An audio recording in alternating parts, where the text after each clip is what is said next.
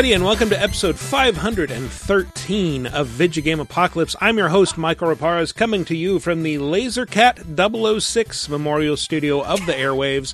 If you want it to be the U Memorial Studio of the Airwaves, go to patreon.com slash lasertime and join us at the $20 level. Who's joining me now? Christopher, who paid way more than any of that for this to happen. Sorry, I was caught off guard.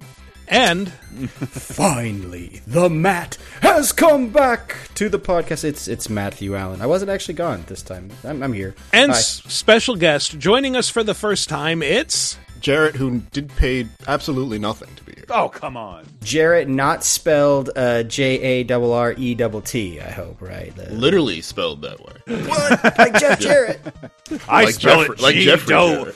Double O G N E gone. Sorry, I remember. and Jarrett. Where can people see or hear more of your work? If you have been on YouTube and got a weird advertisement or uh, the algorithm has pointed you to check out a preview for a game you didn't hear about and didn't care about from IGN.com, if you were to click on that, you would probably be hearing me read my words about this game. It's quite the preamble. Wow. G- Give me one example at least, Jared. Um, Jesus. I think the game, the, the most recent game where I got a pitch from an editor there and was like, "What the fuck is this?" is Veiled Experts, uh, which just was recently in beta, and it is a Korean like asymmetrical shooter. And 10 out of 10? It definitely is something that if you looked at it, you'd be like, "I'm good on that," but uh, with some uh, fancy graphic design on top of a nice little still in YouTube, maybe you're interested in clicking on a six minute video where I tell you exactly that. I just realized you were saying Korean and then like as an interjection, not Korean like as in Souls like roguelike. it's a Korean like it's, shooter. It's, de- it's not like a Lot of garlic. The, K-pop isn't randomized. a lot of garlic in this this game. And and you are also the only host of Welcome to the Thing who has not previously been on ah! this show. So Yes. welcome. to our thing. Yeah, welcome, Welcome to the to thing. the other thing. yeah, it's it's Yeah. A, a podcast run by a friend of the show, TL Foster. Yeah, me and TL have like kind of orbited around one another uh, for a long time, and we've been trying to do something. And I think the thing that stopped us from doing anything is we tried to overthink what we were doing. So instead, we just decided to turn some microphones on and start talking, which is why the name is also a thing we made up while we were doing it. No- nothing formal going on here. I love the shirts though. I'm Yeah. considering buying. The, I love the logo. Shirt And- magnet, uh, TL Foster. And it, T- it- like, TL un- knows unlike, merch. The- the Unlike man knows uh, merch. unlike our shirts, it's like if you're wearing that out, like, welcome to thing. What is that? Like, no one asked me about like any of my dumb video game shirts, but like, I imagine what is welcome to thing. Like that would get a question or two. Yeah, just put a bunch of words on a shirt, and they'll be like, "Is this a sentence? What do you? What does this mean?"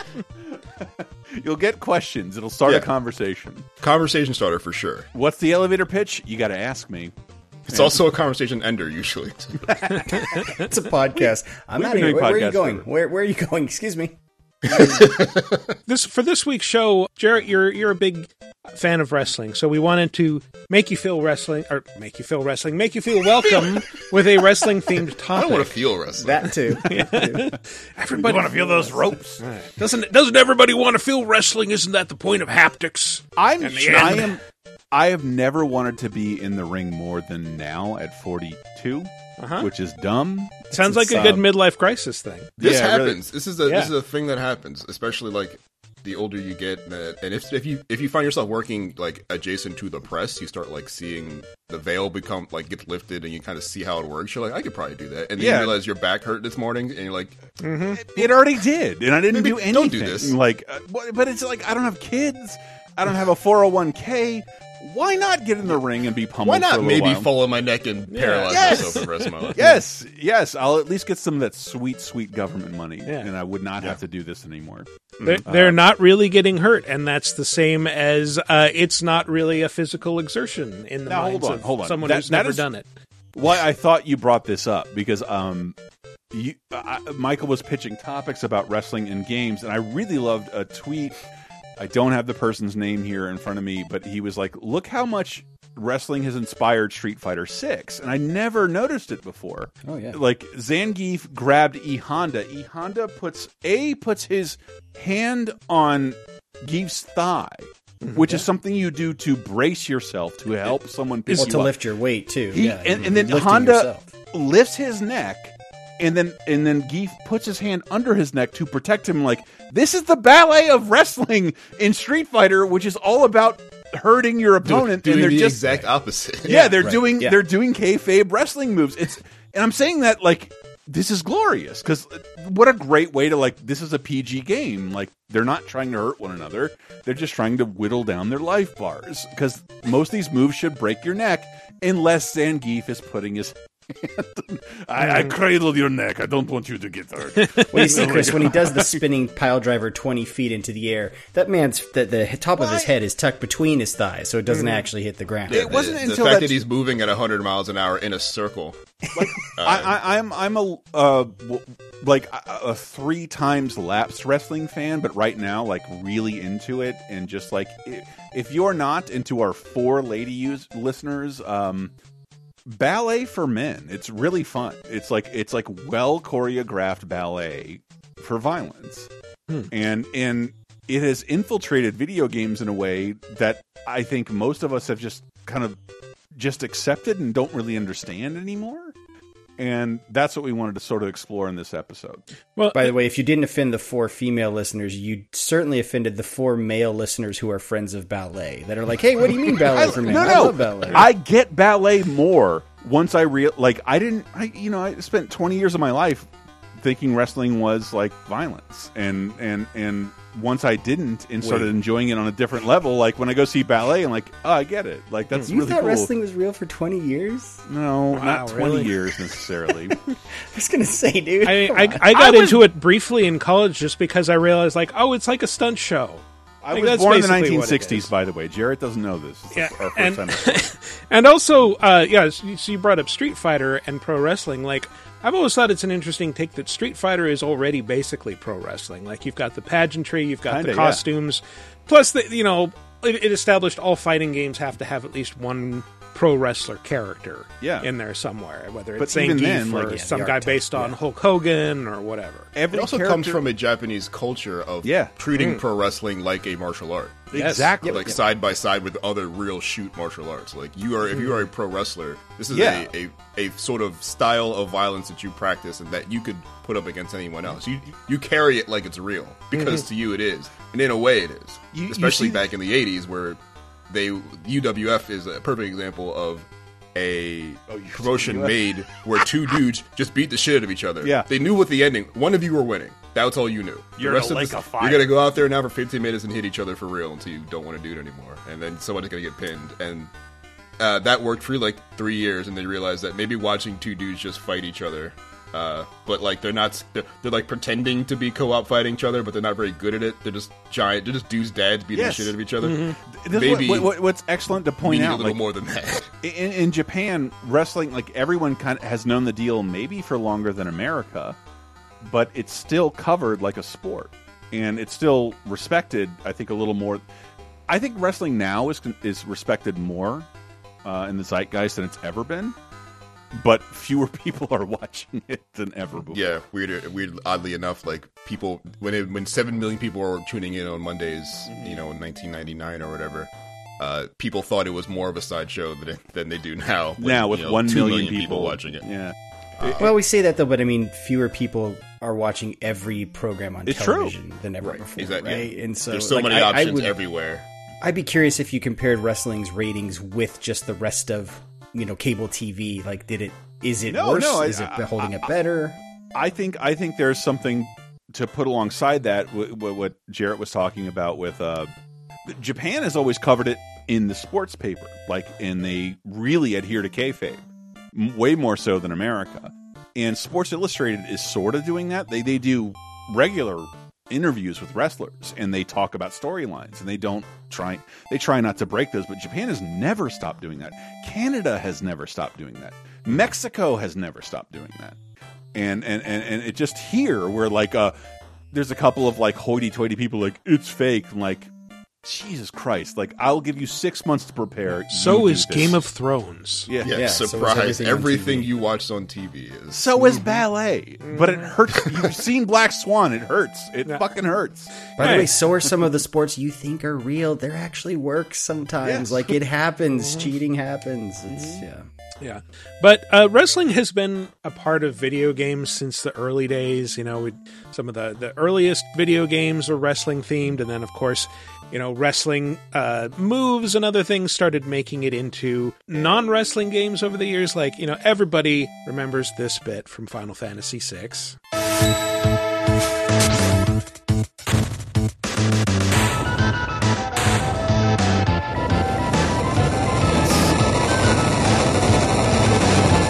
That is a train. Hang on. that is a train getting suplexed and slowly just, I guess, bursting into flames and fading away.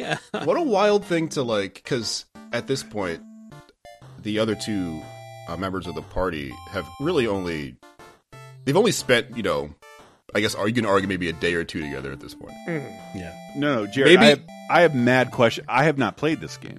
Oh, maybe well. edgar knows this about sabin but Yes. cyan doesn't dude So- turns Well, around and I mean, honestly, a as the train up and is like player- oh shit yeah. As the player, we didn't know this about him because the move is just called Blitz, and it does Well, no, different things so, yeah, depending on yeah. who he's against. It right? does, Right. and and the neat thing about Blitz is that it was heavily inspired by Street Fighter. In that, like, there were each move had a button combination you had to put in, like a special move, and then he would execute it. So he he had like a, a Hadoken fireball style attack, uh, and I, I think it's called Meteor. Is it's not even really a suplex. He picks up an enemy, jumps off screen, and then slams them upside down into the ground. and yes, he can do that on a full size ghost train that is chasing you down the tracks. That's amazing. And it's, It's, I mean, it's as one long of the as best he lands moments on in his back and they land on their back, that is Right. a suplex, right? Cradle Like, the neck, baby. And and uh, Sabine, or, or how did you pronounce it? Sabin or sabin Sa- Saban, Saban, yeah. like Nick Saban, yes, however you pronounce it, as if Sabin. Michael uh, knows who that is. he is. I ah do yes not. that, I do that not. man I love being Uh, able to talk ar- the one episode we can talk around WikiParet. But like, tell w- us about your favorite wrestler. Well, Mike. I'm I'm trying to do a Wikiparas thing here because, uh, as you pointed out to me, Chris, Sabin is not the only classic video game character to do a suplex. That's motherfucking Kirby. Kirby, can has do had a a long-standing ability to do su- a suplex. Does he have to eat a wrestler first? Or He- what, well, how does he get yeah, that? certain certain mid bosses. I think starting with uh, Kirby Superstar Saga, the Super The Nintendo Super one. Nintendo one, yeah. yeah, uh, and yeah, he can just pick up enemies and slam them into the ground. It's great.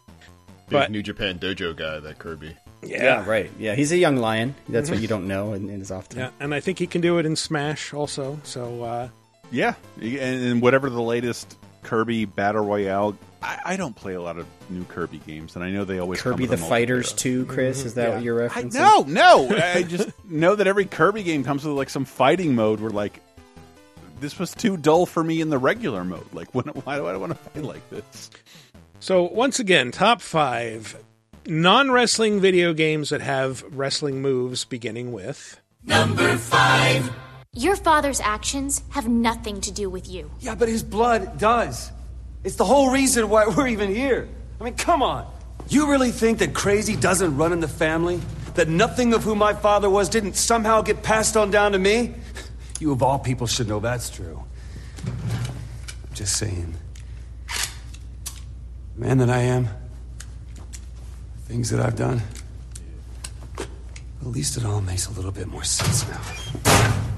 And the things that he's done include doing the DDT on zombies in which Mm-hmm. game? Resident Evil 6? Yeah. I would have also all of accepted 4. Yeah, Yeah. like 4 and 6. I love- yeah four started something that never stopped basically yeah, that's true. Four, four, I didn't even realize. Like, I knew that it you could do kicks. I didn't realize you could uh, just literally pick up the ganados and suplex, suplex them, make their heads explode.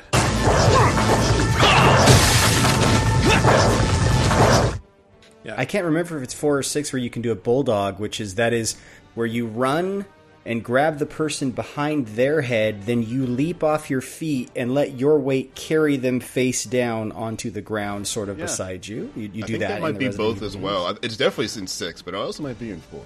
Yeah. Yeah, eh, there's definitely wrestling moves in four. Eh, Is there a drop kick in four? it drop kick in four? I mean, there's a super kick constantly in four. yeah, you're roundhouse kicking everyone. In That's four. true. You know, I hate it when the zombies slap their legs when he's doing it, though. I think that's bullshit. But but yeah, Resident Evil marks. Resident Evil Six like is the one that really upped the action ante, and uh, so like you know Resident Evil Four introduced that stuff. Resident Evil Five more actiony. Resident Evil Six was notable, and then it's like it becomes an essential part of your strategy to pull off wrestling moves on zombies. Yeah. because you you have limited ammo, so you, like you you shoot them once to stun them, and then you like run up and uh, do a power bomb or whatever. It, it's way better than knifing them their corpse on the ground like you used to do the same Or like in stabbing them Resident in the knee or whatever. yeah. Yeah, Yeah, I was- I I, think ju- I, I I, want to say Chris hits a lariat in five too. Oh, probably. Yeah. Yeah. Which is Yeah. just a No, he does, sort like- of a like- like- clothesline, Michael. and and and, Oh, and- but Leon in particular, who is like the least capable looking character He- in he's four pretty hot, and six. Come on, He's come on. he's good Van Damme. They're like you're five five, but we're gonna make you look crazy in all these games. True. Yes. Yeah. You're actually just a really good dancer that we will turn into a martial artist. But yeah, uh, and and possibly the the craziest martial artist in six is Jake. He's who's the mercenary who who partners up with adult Sherry Birkin, and is revealed to be Wesker's son. Mild spoilers, uh, but you know it, it it lets him rely heavily on martial arts, like you know more so than the other characters. Like he, you can use a gun as him, but it's almost more effective if you just run in and start throwing punches and uh, and throws and shit. So It's um, like a lightning arm at some point too. that sounds like him, yeah. Yeah, I don't remember it, but yeah, it's not great. You mean Wesker's offspring has superpowers and is completely ridiculous? No. He mutates into a man thing. That doesn't sound like Wesker. Seven seconds is all I have to pin you. Yeah. uh, that game was most fun because of the, the Ada campaign, but then they locked that off uh, it, at first, and I think they patched it so like you can just start at any time. We, we we're sorry we're withholding the best content. I do love that. Like, I think you know we think of like six sixes where Resident Evil went ridiculous with the action, but like No. thinking about it, it's like, well, it was really four. Four flicked Four. that switch. Like, yeah, there are wrestling moves in Four, this. four game. started the ball rolling. Six really ran with it and made it super obvious and big, and everybody's just suplexing zombies Yeah, all just- the goddamn time. Here, I want to be in the designer's room though when this conversation happened. Right? Like, okay, well, what are we gonna do? What are we gonna do to go big? Like, we want this to feel more actiony. Okay, what if we let them walk while shooting?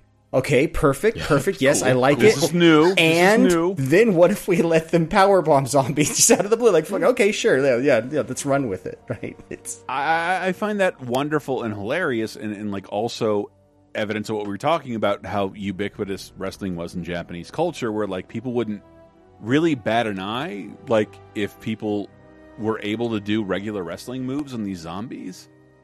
Whereas, you know, I think a couple people in America are like, this series is getting ridiculous. And like, sorry, like, we see these moves on, a regular basis on television in a thing we consider as real. And also, I hate to break it to you, but this series is about uh, two of these games are about the same city getting nuked because it was uh, taken. It, it was because Underground was a pharmaceutical company that's a Yes. surprise, not a pharmaceutical company. It was experimenting on all the people there.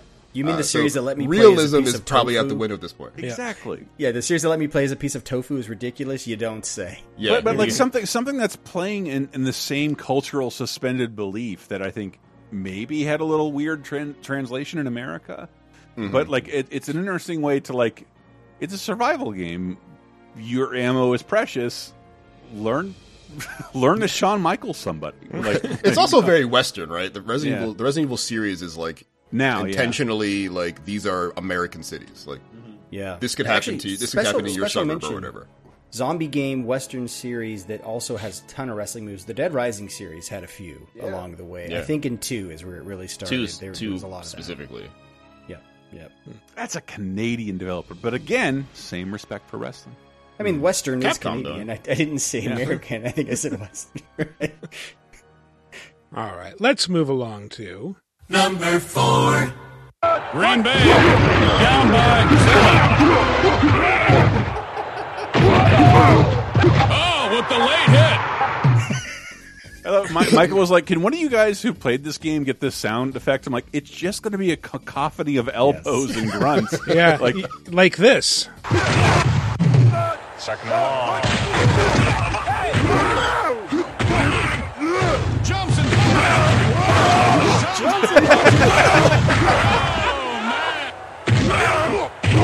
Obliterates.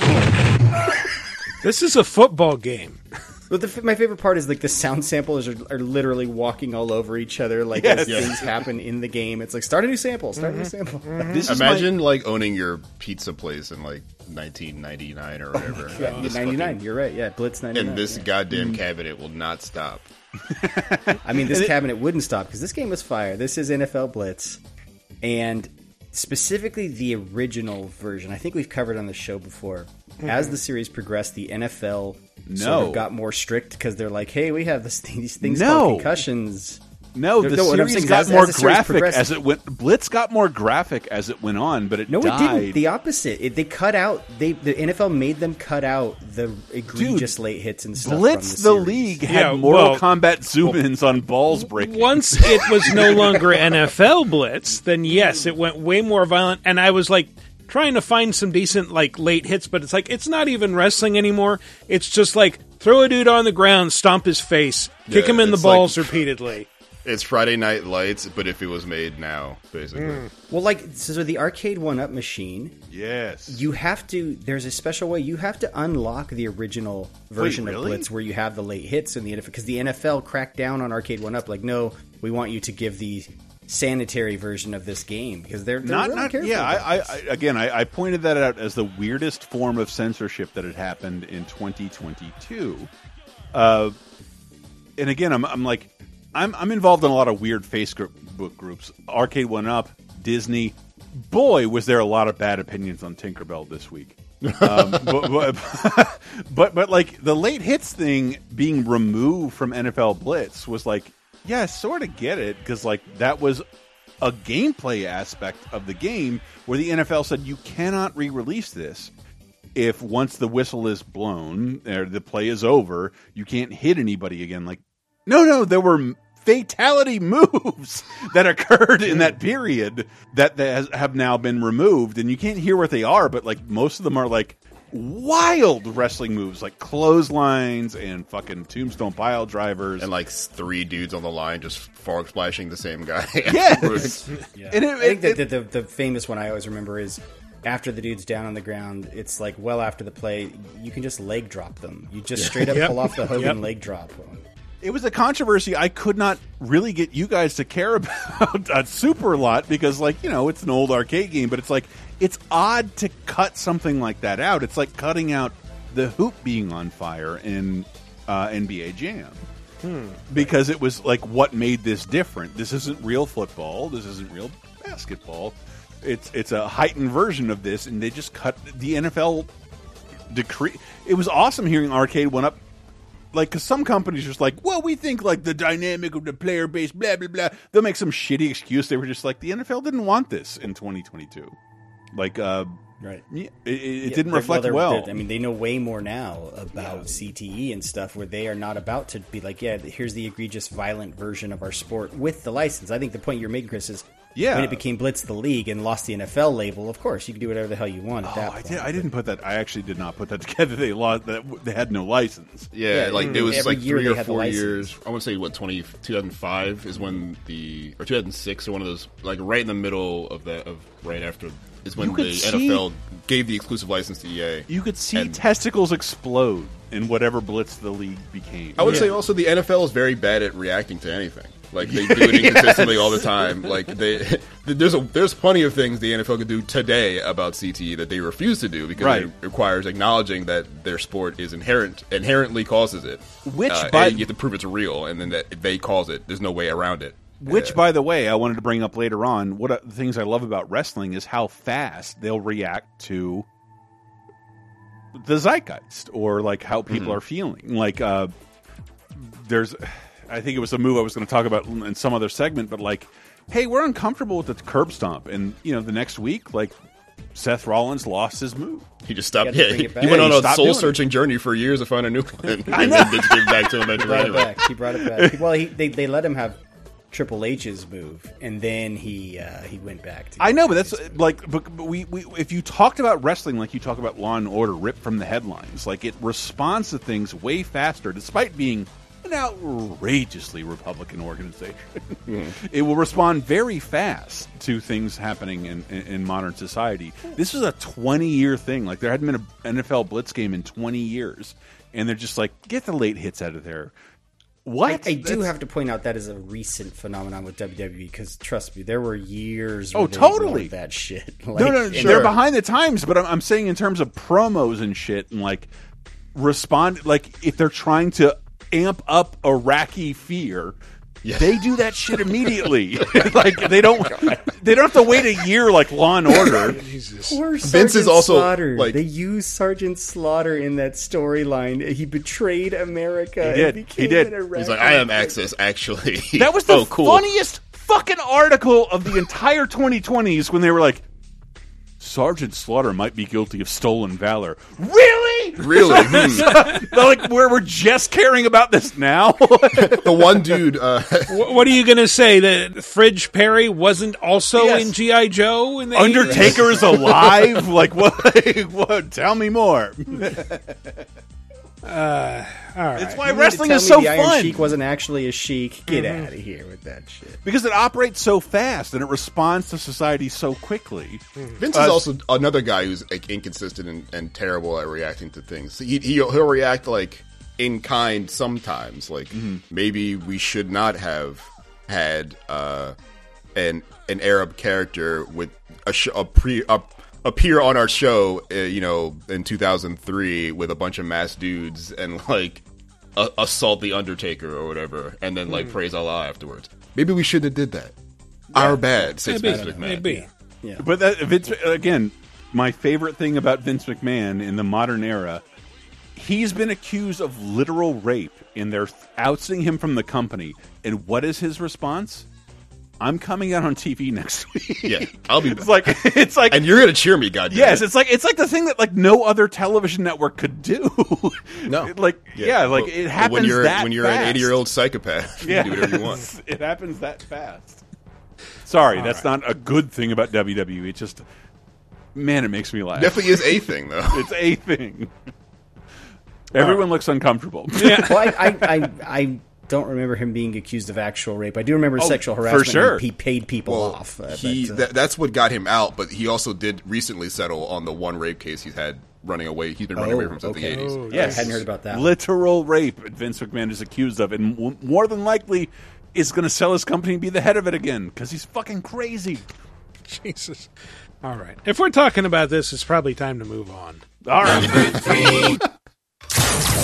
Oops, guess we're stuck in here for a while. Want to play 20 questions? No? How about we thumb wrestle? Okay, face punch it is.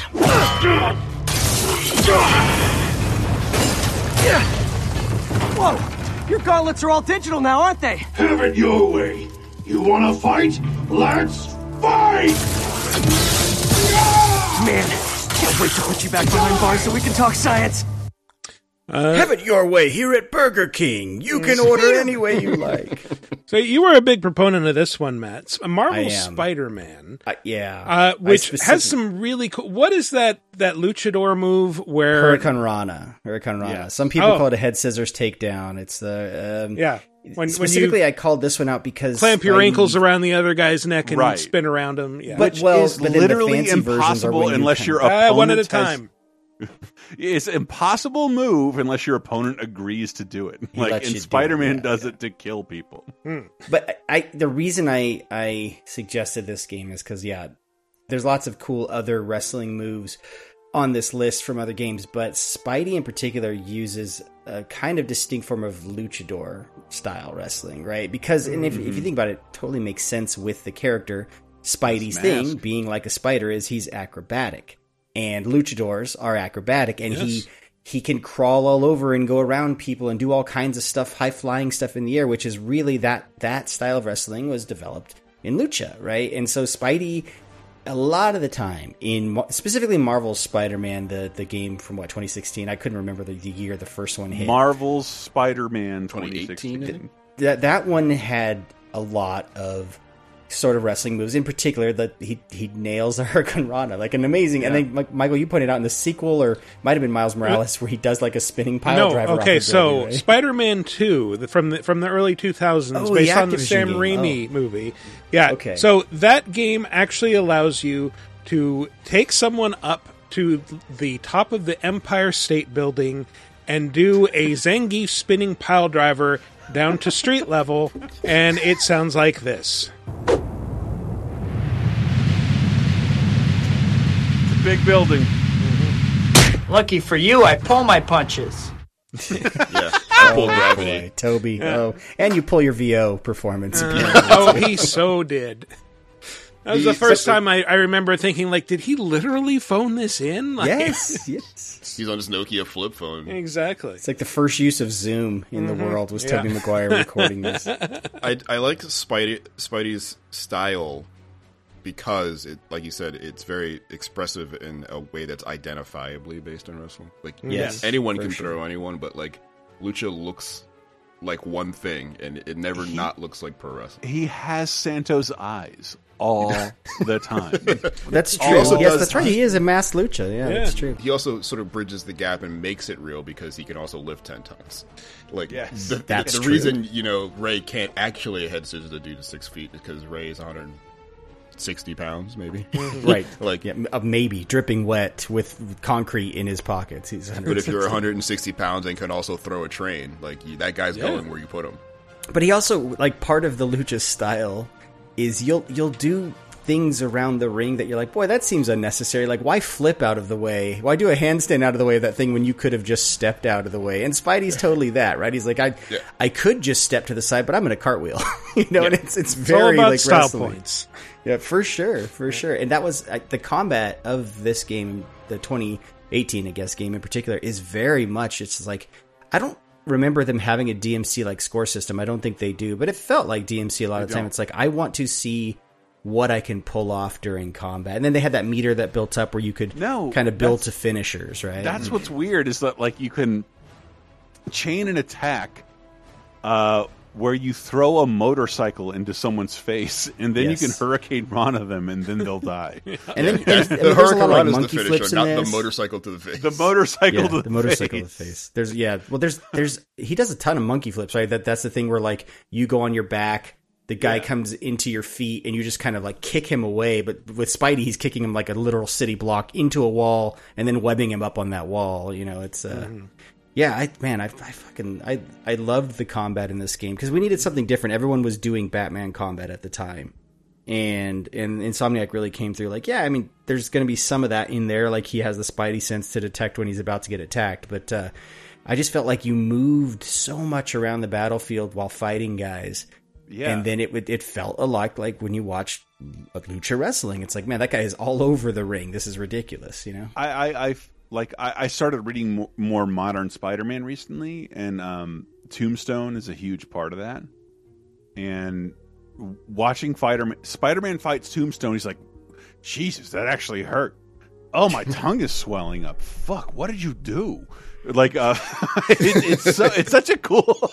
Like, Tombstone is a really cool villain that like is very latter day for me, and um, the game represents that so well. He is he is modern Kingpin. Like no superpowers. He's just big and strong, and He's you tough, can't- right? That's his deal. He's just super Yeah. tough. He's like well, he made files stone. down his teeth. He's like a, just a weirdo. He's like He- a s- scary weirdo. Yeah, a albino guy who grew up in Har- Harlem and filed his teeth down to beat up everybody. Like, fucking, like lived to beat up people, uh, and finds it weird that Spider Man, like, wow, that hurt. Jesus, good, yeah, but, but man, I cannot believe you hurt me. It's it's also worth mentioning uh, wrestling has been part of Spider-Man since the beginning. Yeah. if the beginning is two thousand three or two thousand, Well, I mean the the original wrestler that he fought in the comics was named Crusher Hogan. It's true. Yeah. It's true. Crusher Hogan. and I, I'm one of the few people here who saw Spider Man Turn Off the Dark on Broadway. Uh, I sent my girlfriend to buy the tickets. She came back crying by how expensive they were, and um, like who played Macho Man's character in the Broadway production, and I said a balloon. A balloon. Spider Man fought a balloon. that is who. That you do. his origin story. That balloon I mean, had an amazing flying alive. elbow. but it, but it is in a wrestling ring, so it Yeah. Okay. Yeah, cool. all right, fine. Was it a cage? Because wasn't in the movies. It was a cage match. There was right? a cage in Yeah. a wrestling ring, yeah. But it also like that's my favorite thing about the fucking fiction of the Spider-Man movie is that wrestling is real, mm-hmm. and if you can beat Macho Man, Right. Oh, oh, you it's get like- a thousand dollars. Yeah, it's money, part of yeah, that yeah. grand tradition of anyone who can beat our sideshow circus performer wins a hundred dollars. Anybody who can beat Hulk, Hulk Hogan, mm-hmm. like I bet I can kick him in his knee once. like, Yeah, walk a little faster than him. yeah, well, No, he can't feel that anymore, Chris, because all his he's purposely crushed the nerves in his back so he can't feel his legs. I know. anymore. But all you have to do is tell him you're vaccinated, and like it'll it'll it'll like punch out flash. You're what, brother? You're what? Oh, Yeah, he's easy to defeat. Just let him fuck your wife and then record him. Yeah. Man's been losing ever since. I mean, it's a bold strategy. Let's see how that works out for you, Michael. He won once in court and then never again. Uh, and it basically killed journalism in the U.S. And who had to die for it? Just Gawker and everybody else, really. yeah, if Gawker was journalist, yeah. well, it, it it was sort of a It tried. it began a snowball effect, but anyway, uh, let's move on to number two. That was impressive, Kazuma-chan. Kazuma? Aniki. You mean... Yeah. Kazuma Kiryu-chan. The dragon of the Dojima family. It's been a while, Majima-san. Why would you do this? Why, why would you play the English dub to introduce because this game? I hate otherwise you it's so it's, much it's right now. Japanese lines that listeners can't always understand, and besides, it bears reminding people Mark Hamill was Majima in the original PS2 release of Yakuza. was he? And, uh, and, and for whatever reason, they just had him do it like a generic tough guy when it was clearly he was cast to play him as the Joker. Uh, Grogu's apprentice. I discovered Star Wars yesterday. Um, Perfect. Just in time. Yeah. Boy, you're gonna be excited. There sure is a lot of it to catch up. Yeah. on, Here- here's one of my favorite things about this the, Yakuza in general. Um, because most of the moves are vicious, Chuck Norrisy. Like I will throw your face through a plate glass window mm-hmm. kind of stuff.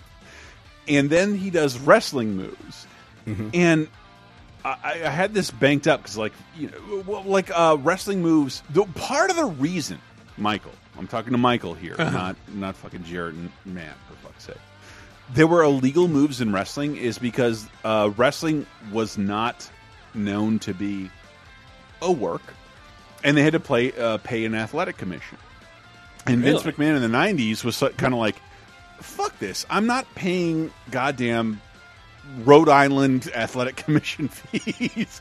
this is a thing. to it's a keep work. kayfabe. They were paying commissions to keep Yes. kayfabe. That's amazing, right? Because Not they, they, they thought it would kill their business. Like if people Not knew it was fake. Not only were they paying them to do kayfabe, they were paying them to. Uh, well, the pile driver is an illegal move. That move is deadly. There's no fight you've ever seen where a pile driver happens. Oh, that's Let not al- true.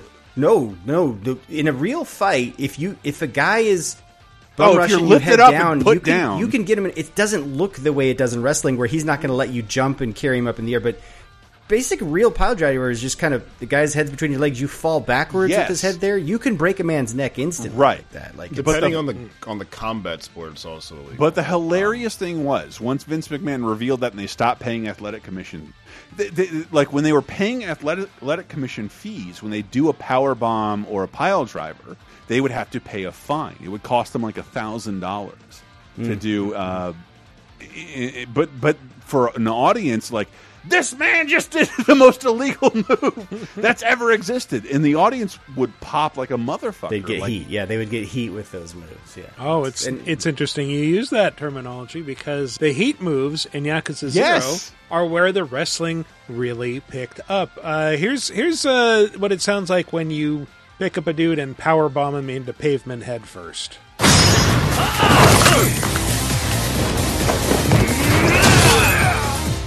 Nice little bone crunch or, or cartilage. And I, I, I've been in like two fights in my life, and I've lost all of them. Uh, but like the idea sound of like being, that? being able to pick somebody up and throw them on their neck, like there's so many ways to get out of that. I But, did like, that in an actual fight though. Once a guy was rushing me, and I picked I picked him up by his Yeah, you- waist, you- and kind of just you know he didn't he didn't complete the role. It was like it was like watching Ronda Rousey wrestle. Like he didn't he didn't help me at all. But then I slammed him on his back on the gr- and he didn't No, he like- didn't want to fight after that. I'll tell you that. One of the, the best I, things I've ever done in a fight is like grab someone by the shirt and threw them into a wall. yeah, and, like, that, there- that's very there's- Yakuza of you. Yeah, there's Terminator. It's good for the Terminator. Yeah, there's no me. regulation against that. Uh, But but uh, but that's what I thought was hilarious about wrestling is that like they kept moves that were illegal through the athletic commission that Vince McMahon shrugged aside. And you know Vince McMahon controls all of wrestling. Uh, and most of those moves are in Yakuza. Yeah, those are things you can just do. Yeah, no, I well, funnily enough, there is a clip I was just watching of Rampage Jackson. I don't know if you guys have ever seen this one, where like he's in a fight and some guy's doing something. It's I think he was kind of doing like dirty fighting with him, and he gets gets really pissed off that the guy's doing it, and the guy goes to like.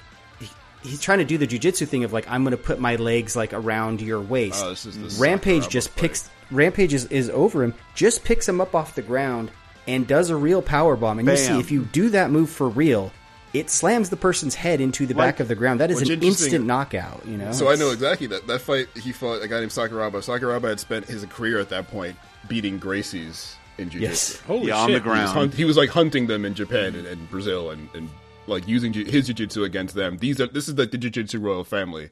You're not supposed to beat them in jiu-jitsu. He was beating them all. Um, so he fights Rampage, who's like an up and comer in, in Pride, and everyone loves Rampage, especially over there because he's just a big scary dude. He just hits people really hard. yeah, Uh, legit, tries like, to get him in terrifying dude. Tries to triangle him. Uh, realize triangle choke. Yeah, yeah. Rampage is like, I don't think so, and just kind of stands up in it with him attached to his upper body. He is sitting on his shoulders and just power bombs him onto his head. Sakuraba lets go, and that's the end of that fight. This, Yeah. is, this is my favorite show I've ever done in a long time. I'm like, uh, Well, I think so in the story happy. he he says like Sakuraba he was he was um healing him in the face. He kept hitting his, his face Yeah, with the back after- of his 'cause- heel. In in Pride, you can get away with a lot of shit.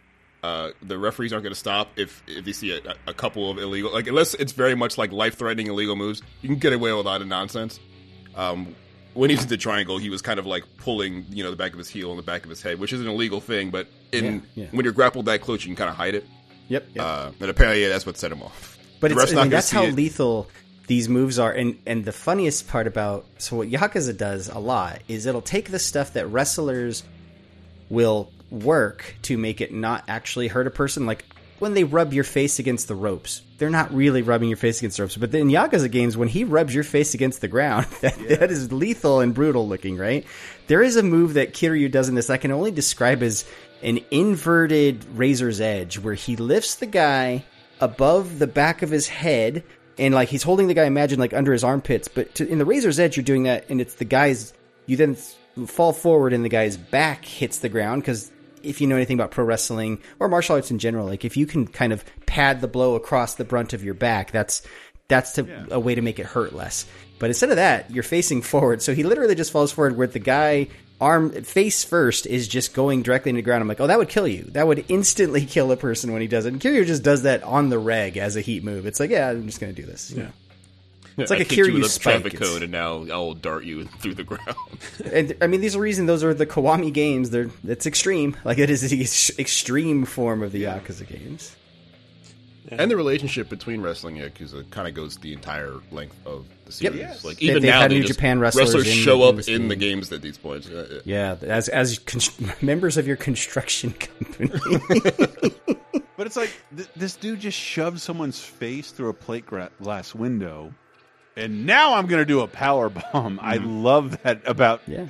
how much wrestling has infiltrated Japanese society. Where like, well, this move should hurt more. And I, I, I, I did a tiny bit of research for this episode, just that like power moves is what they're called because they look good. Mm. Yeah, But yeah. if you shove a guy's face through a plate glass window, he's done. doesn't look Yeah. good though. It doesn't look good.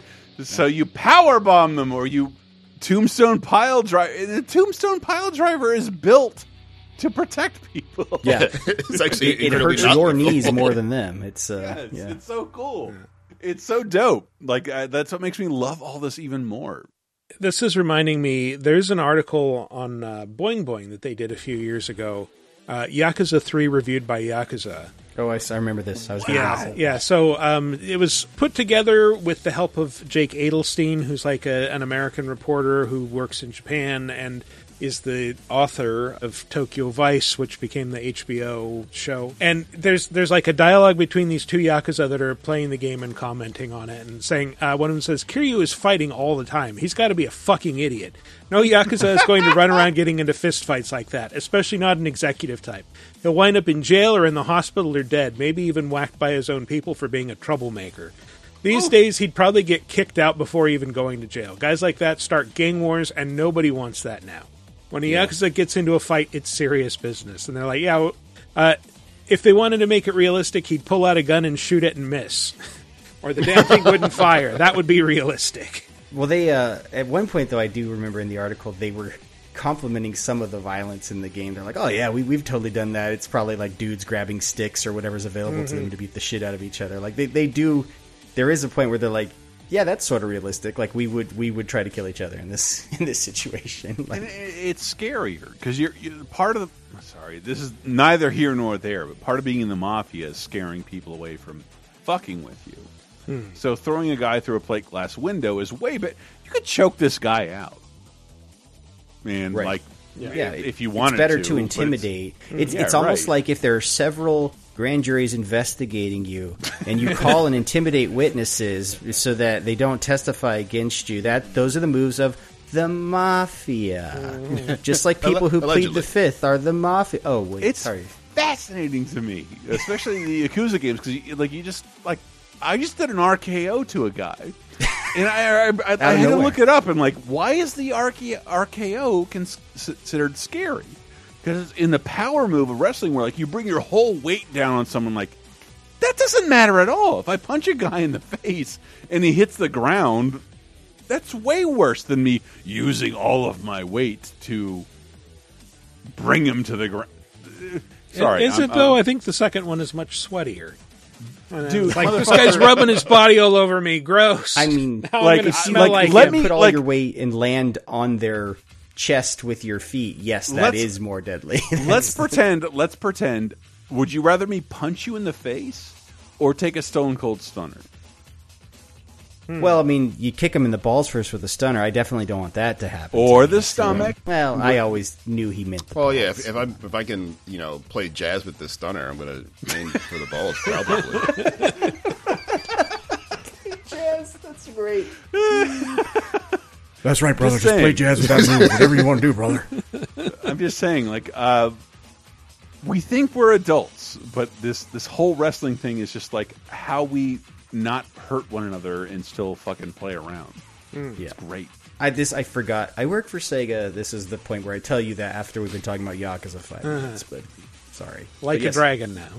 Favorite series. Favorite series. Uh, favorite hero. You always love this series, and you always love wrestling, so that's why I was like, Matt's got to talk about. I, well, I think Mike, Michael sent me a clip today. It was one of the games where um, you like roll a guy up into a snowball, make a snowman, and then Mm-hmm. take pieces of the snowman apart to beat the shit out of the other dudes with the snowman. Yeah, they're they're solid. They don't they don't smash like snow. They you're you're just it's like a big plastic head that you're beating people with. Yeah. And I, and I, my response was like, yeah, stuff like this happens all the time in those games. That's why they're amazing. It's it's so dumb and funny, but I love it. So Yeah. I uh, really need to play more Ishin. So there you Yeah, yeah, it's it's a fantastic series. But if we want to talk about series that are built on adoration of wrestling, we have to go with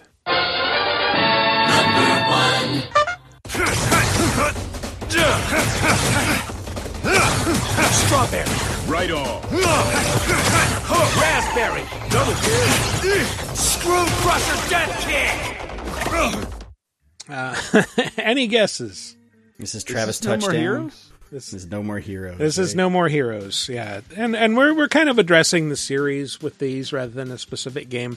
Uh, you can you can go on YouTube and find like you know here's here's a breakdown of every wrestling move in No More Heroes, and it's like, well, if I ever wanted to learn the difference between a a German suplex or a vertical suplex, I now know that the latter one sounds like this. I, I I learned the difference. Earl Gotch is the the, the difference. Earl Gotch. That guy might have been German. Nobody knows, but that's where the German suplex comes from. I mean, like it didn't happen. one It of wasn't a thing Germans did. Well, there's belly to back suplex. There's all kinds of suplexes, right? Right. The ones that Brock Lesnar does as he does as he takes you to German suplex, suplex. City. Those are German suplex. Yeah, Earl But- Gotch but- is my favorite cut rate T. Gotch is one of the greatest names for any heel that's ever existed. It's also it's True. been one of those. Um, Karl Gotch started like a lineage of dudes who were like, "I am tough." Like there are several Yeah. people who take the Gotch name and now have to be a, like a a Gotch for forever now. Um, Oh, it's one of those. Mon- it's almost like a mask. A lot of a lot of people end up being like a lineage of a mask. There's been several Tiger masks. There've been several Right, octagons. right, But sometimes the mask is just your name. Sometimes you take the name Brody, and now you are in the lineage of Brody, uh, Bruiser Brody. Bruiser like Brody. Oh, that is that is. This is Uh, the happiest I've ever been in a top five. Thank you. God, for- I, I am so pissed that I didn't get exposed to Bruiser Brody until way too late because it was during the '80s. He just wasn't wrestling for WWF at the time, No, he so I was didn't like see traveling. him. At the, he was like in doing a lot of Mexico, a lot of Puerto Rico. You seen Uh, that video well- of him with, where Lex Luger like like crawls out of the ring? Like, uh, is this a work or not? Yeah, Oh, yeah. Well, there's that- there's him that like one- the Funks. So He's very good at that. You can find it online. There's a match with Lex Luger, Luger where he just he gets pissed off at Lex Luger and stops selling, and just is like, "I'm just gonna beat you up for real now." and Lex Luger, who's like a legit, like a big bodybuilder dude at the yeah, time, it's like where a, you're like, "Oh, that guy fight would hurt in a cage. It's Yeah. fucking crazy. Yeah. So, No More Heroes, the main There. character is basically a caricature of fanboys, gamers, whatever, however you want to look at it. He is, Travis Touchdown is a nerd who buys a lightsaber on eBay and decides he's going to become the world's greatest assassin. Uh, he's into moe anime. He loves to, and and in the third game makes it abundantly clear he is a huge, huge fan of Takashi Miike movies. Uh, he spends most of the cutscenes sitting around with his friends talking about them before the plot resumes. And I'm I'm kind of pissed off. There are extended bits where uh, one of his allies, uh, Shinobu, the the ninja girl, she gets grievously injured in the first scene and spends a bunch of the game in a coma. So he goes down and talks to her while she's recuperating in this underground laboratory, and he just starts talking about wrestling stuff uh, at length. And uh, I'm I'm just looking at summaries because I couldn't find any clips, but. Uh, Shinobu utters the word battle. Travis says that the most glorious battles are the ones that aren't filmed. Travis recalls a secret wrestling match at Green Dome Maebashi, but he's unsure who participated in it between Scott Norton, Bam Bam Bigelow, and Tony Halme. My fa- my favorite thing about this series because it was uh, for at least two games was motion control based. It is what you would do to suplex somebody. Yeah, you like well, uh, you throw up both controllers at the same no, time. no, no, no. But every single one of their finishing moves was based on a wrestling move. You would then stab them afterwards with a lightsaber. Mhm. But Not quite wrestling.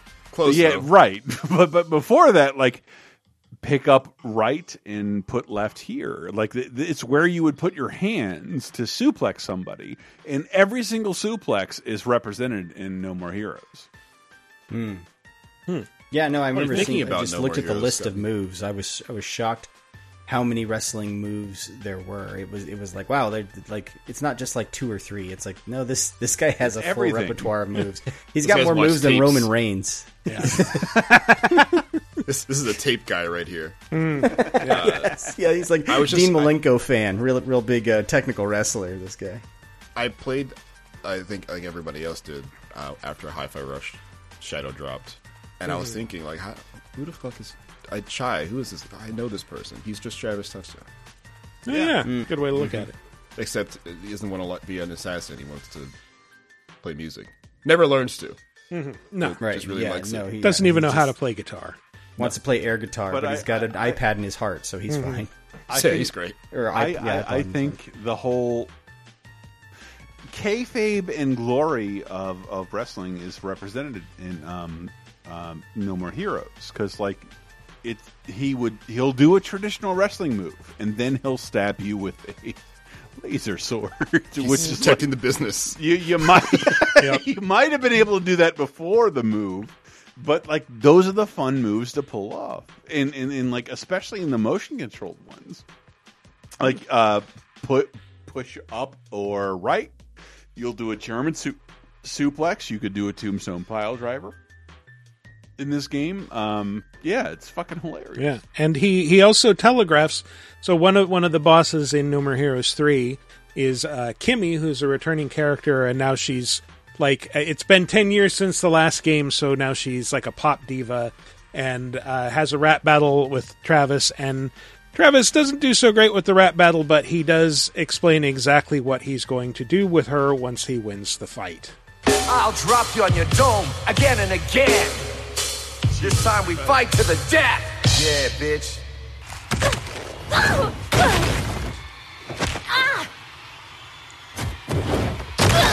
Suplex, RKO. I, I feel like the laser Under gun fire!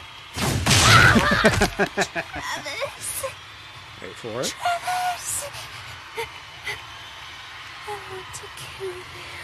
I do like that in the in the list of moves when you look them up, they have they call it the Frankensteiner. I should have said that earlier when I was talking about the Hurricanrana. There there's a little bit of debate because Scott Steiner claims he invented that move, the Frankensteiner. I I don't know. I think it's got to come from Lucha, but okay. You do Well, the uh, the proper Rana name is this Scott game. Steiner's Monster. Okay. I don't. I don't like. Uh, I understood that reference.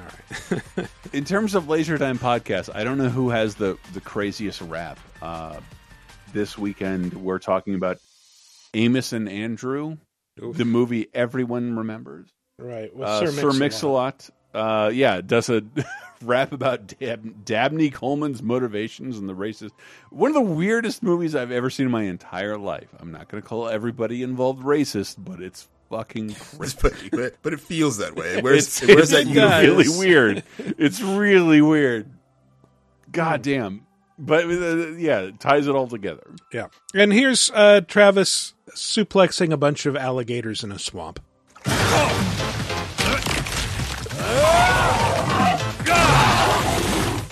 You see that?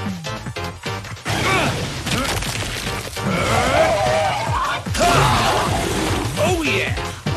It is kind of impressive, even for a video game character, because he does pick them up by their heads, lift them up vertically out of the water, and then th- throw them back It down. is until like Michael, who here lives close to Florida? I'm looking at you, Jared. Where are you I at? don't. I live on the uh, opposite end of Okay, the East so Coast. I'm from Florida.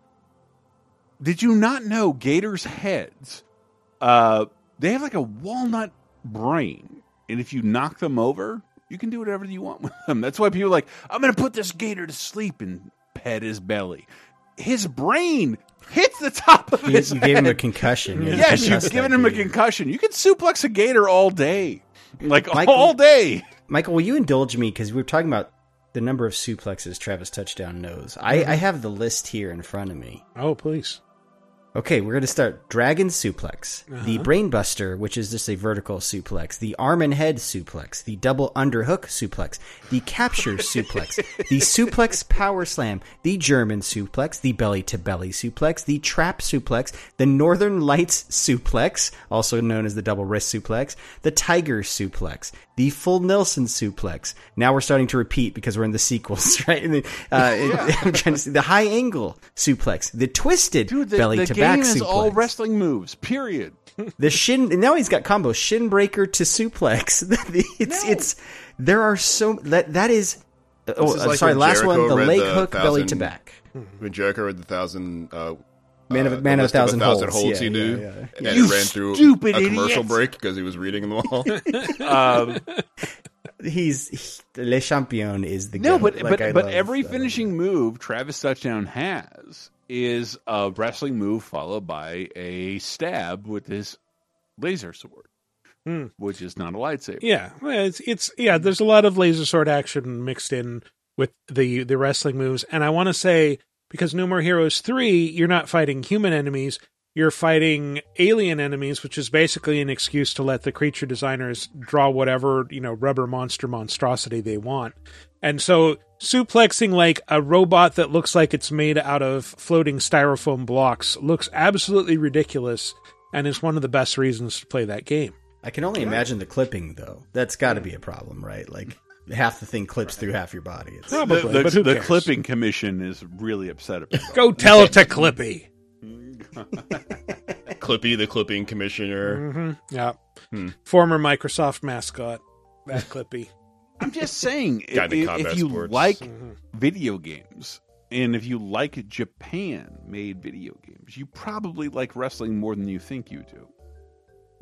I Or you've I- at least seen it and and, and are are You've are been happy, exposed Happy to it. it's there. You check Yeah. the box. I, I time it's there. constantly feel like an evangelist for wrestling, and I hate it. I fucking hate it. I, I mean, I so when we originally were talking about this list, I was gonna approach it from a slightly different angle, which is like there are.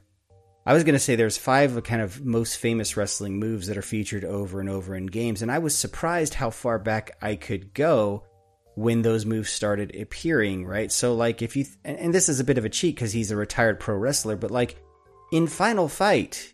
You are doing pile drivers on guys as a finisher in that game. You are a right? Retired wrestler. That is the, the You pile driver the them game. into trash cans, which then spit out roast chickens, It's not which you the story eat. of Cody. It's the story of Haggar. You are a pile, you are a retired wrestler who became mayor, which at the time seemed ridiculous until one Yeah, became governor. Then, you know, 15 years later. Oh shit. Fifteen years later, holy shit! You see Kane's house on uh, hunting, whatever WWE's reality A and E show was.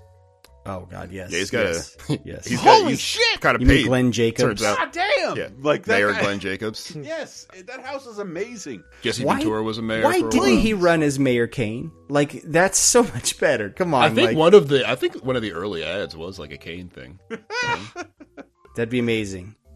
Wow. I then you would- realize the- Kane's Bring Kane's chicken to every every the rally guy who event, never like, oh, talked so and good. whose hair was never real.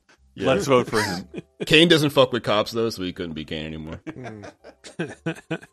But yeah, a lot, lot of, lot of wrestling has inspired video games, but also a lot of video games have inspired wrestling in recent years, and it's fun to see them feed back into each other. If you watch it, Right. just go watch one Kenny Omega match, you'll know what I mean. Japan Yeah, respects all of his moves are named after video games. They are. Yes, Ah. and Japan respects wrestling way more than America does. Uh, which even for me is like a little dalliance, but I love wrest. I love wrestling. I think it's it's it's the best. It's the most accelerated form of modern entertainment. Period. I often argue that most things are wrestling these days. Yeah, Um, most things are true. wrestling.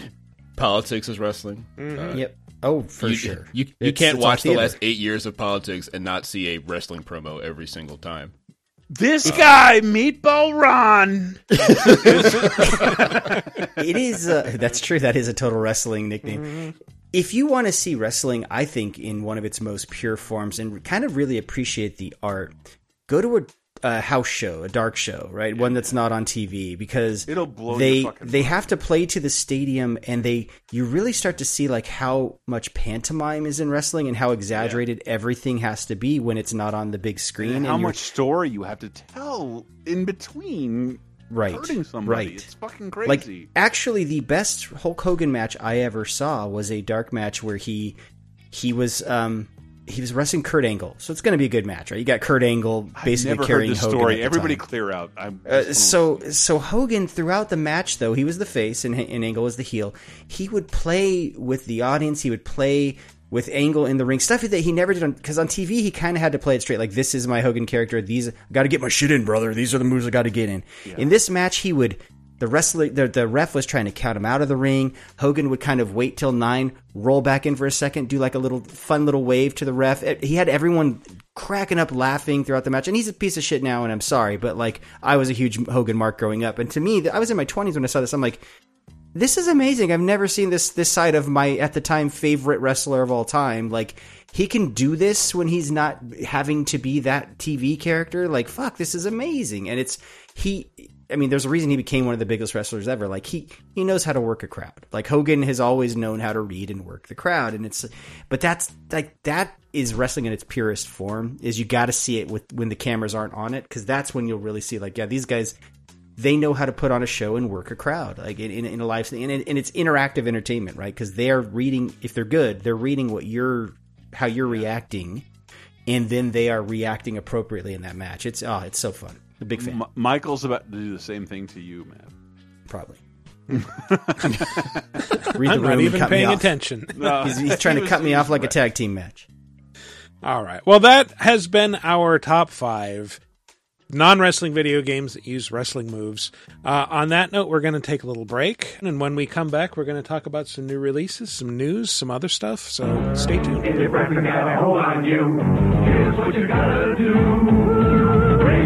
If wrestling got a hold on you, here's what you gotta do. Bring home all the action. You'll get more satisfaction when you bring home all the action. Get a grip, get a lock, get a hold on everyone. You'll have all the thrills, all the fun. Bring home all the action. And now the WWF Superstar. Bring home all the action. From LJN. Let's get scratching. Would you like exclusive bonus podcast commentaries and more from the LaserTime crew? Then we strongly encourage you to support this show on patreon.com slash lasertime. It supports not only this show, but all the rest of the LaserTime network. You'll get commentaries, play games with the hosts, see exclusive videos first, and receive an uncut weekly ad-free podcast bonus time. Speaking of which, here's a quick taste. 1978, they're shooting Superman 1 and Superman 2 back Yes. to back. I'm kind of becoming comic obsessed in the early to mid 80s. I think Superman 3 is on the verge of coming to video, but basically I could just rent the first two over and over again. So I watched those over and over and over again. And to me they they warm my heart and by the time the Donner cut came out in what are we talking 06 to coincide 06, I think, yeah. to coincide. Like I watched it and like you know I read this is technically better. I was a little kid. I didn't know what happened. I didn't want this version. It I felt nothing when I saw it because like this is just not the nostalgic version I have for Superman. And Steve has an, an experience I'd like to talk about. It's hard to call any of these movies good because they're all bad and pee in the eye of Superman and, and everything you know about Okay, it. okay. Get Bonus Time, a weekly uncensored and commercial-free podcast every Tuesday, starting for just $5 on patreon.com slash lasertime.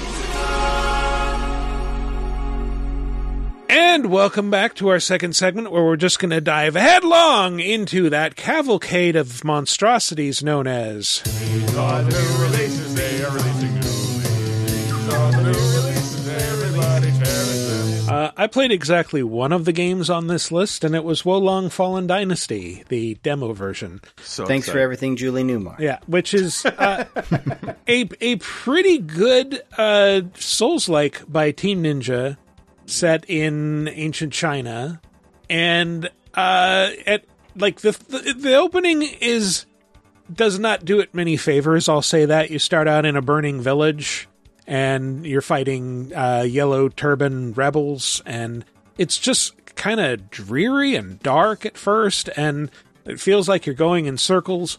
And then you hit that first boss, and that that Dark Souls magic kicks in, Mm-hmm. where you he comes at you and you immediately get squashed in like three hits, and then you go at him again and you get squashed again, but you're learning a little bit this time. And mm-hmm. then pretty soon you figure out how to parry effectively, and then you get to the point where you beat him, but then he has his second transformation, and it's like you are boss number one. Stop being so goddamn extra. Uh, but but then you get to the point where you can beat like his first form, the one that initially gave you so much trouble, without even using a healing item.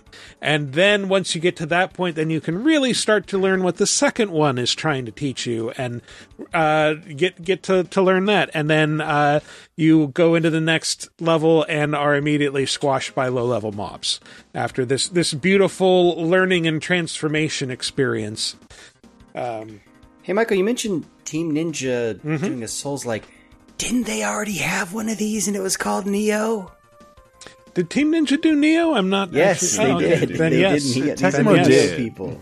But it was it was fucking excellent, and like it, but it had a complicated stance thing, which is not here. Yes, not This was, does it not. was more complicated souls. It This, was, this uh, is more like uh, wuxia flying men, you know, just leaping around doing big extravagant moves, and uh, it's it's really responsive and fast and fun.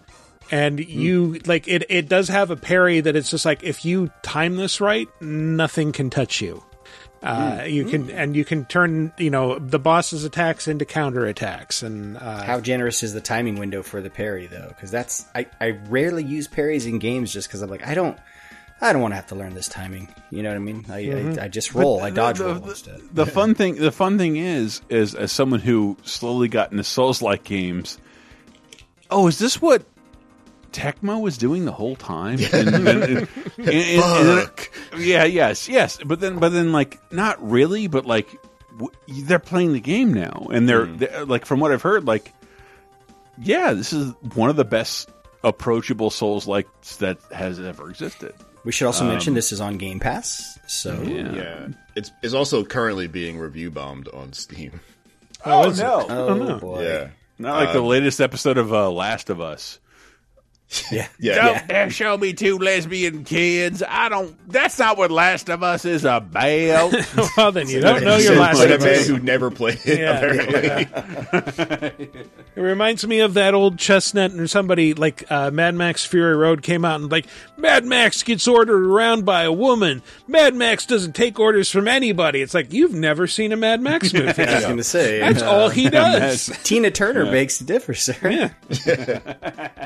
So does I- Master I- Blaster, one of my favorite Sunsoft. Oh, Master Blaster. characters. I am still waiting for someone in a future episode of The Last of Us to be like, I can't believe they put a trans kid in a Last of Us show. Like, oh, you clearly didn't play Oh, the wow. second game. Yeah, you haven't seen it. You haven't done any of this, huh? Oh, Yes, your Fox News criticism is hilarious. you're a fake gamer guy.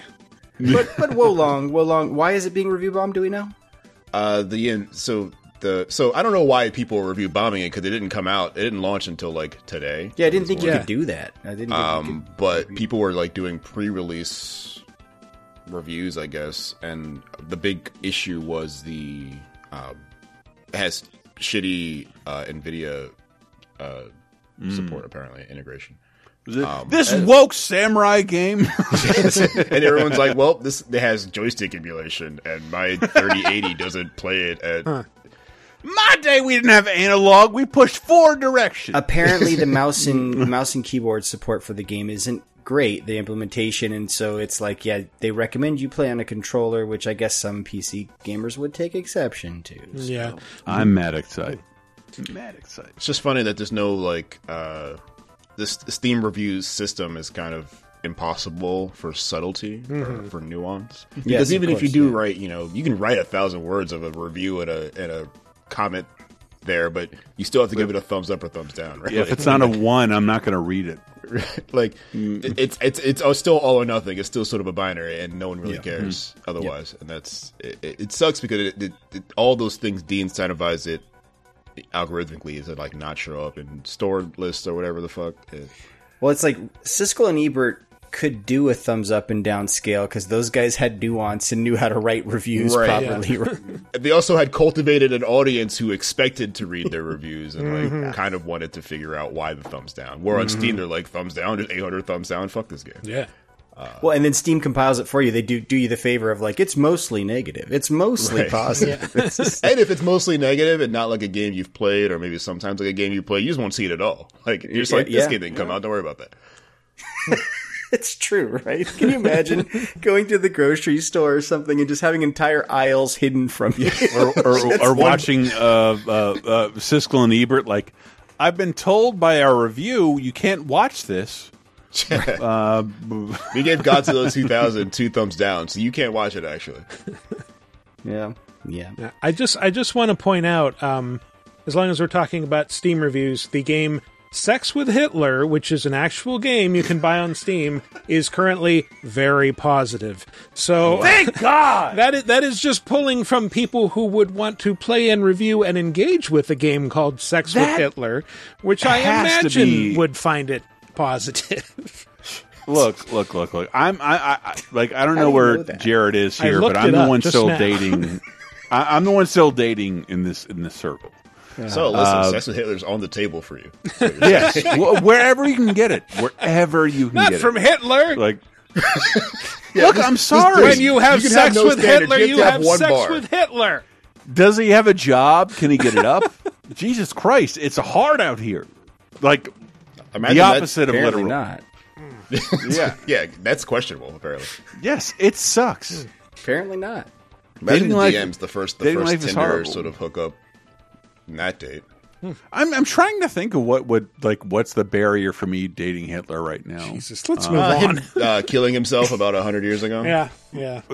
That That's be- a good one. That could be a 'Cause, big if I, That's a I good could reason not to. marry him right before that red pill and like uh never mind. But recently single guy has to think about that. Well, Chris, maybe if you want to get out there, you you should play Fitness Boxing Fist of the North Star on Nintendo Ah. Switch, the exercise Yeah, themed sure. Fist of the North Star game. which Sure. So intrigues me. I I want I want to see this thing in action. Like the last Fist of the North Star game I played was basically a skinned Yakuza game by the RGG team, but Mm-hmm. uh, yeah, this is not. By the way, this is so If totally it's that different. game where I can hit six box dude, boxing fucking fitness games are not fucking around and they're awesome. Yeah, and ne- neither is the dude in Fist of the North Star. which Michael, I know knows his name. I have no clue what his name. is. Kenshiro. How hard is that? Kenshiro. Just, just I remember feel it like is Fist of the Ken. North Star games come out like once every ten years. Hmm. Isn't Kenshiro? Doesn't that literally mean white Ken? Actually, Shiro That's- means white. That's my man, White Ken. That, that I shows don't you know how much why, but I've always know. wanted someone to say. I've been dreaming for someone to say. Say it one more time, Jared. That's my man. have you White. have you met my man, White Ken? Oh God, it feels so good. By feels the so way, good. that's redundant, right? Because like, how many Kens do you know that? I, as soon as I said it, I was like, "Do I know a black Ken?" well, yeah, but you just call him Ken. You have to differentiate and say white Ken. yeah, it's Ken and White Ken. exactly. I would love to see what happens in your life to meet your black Ken.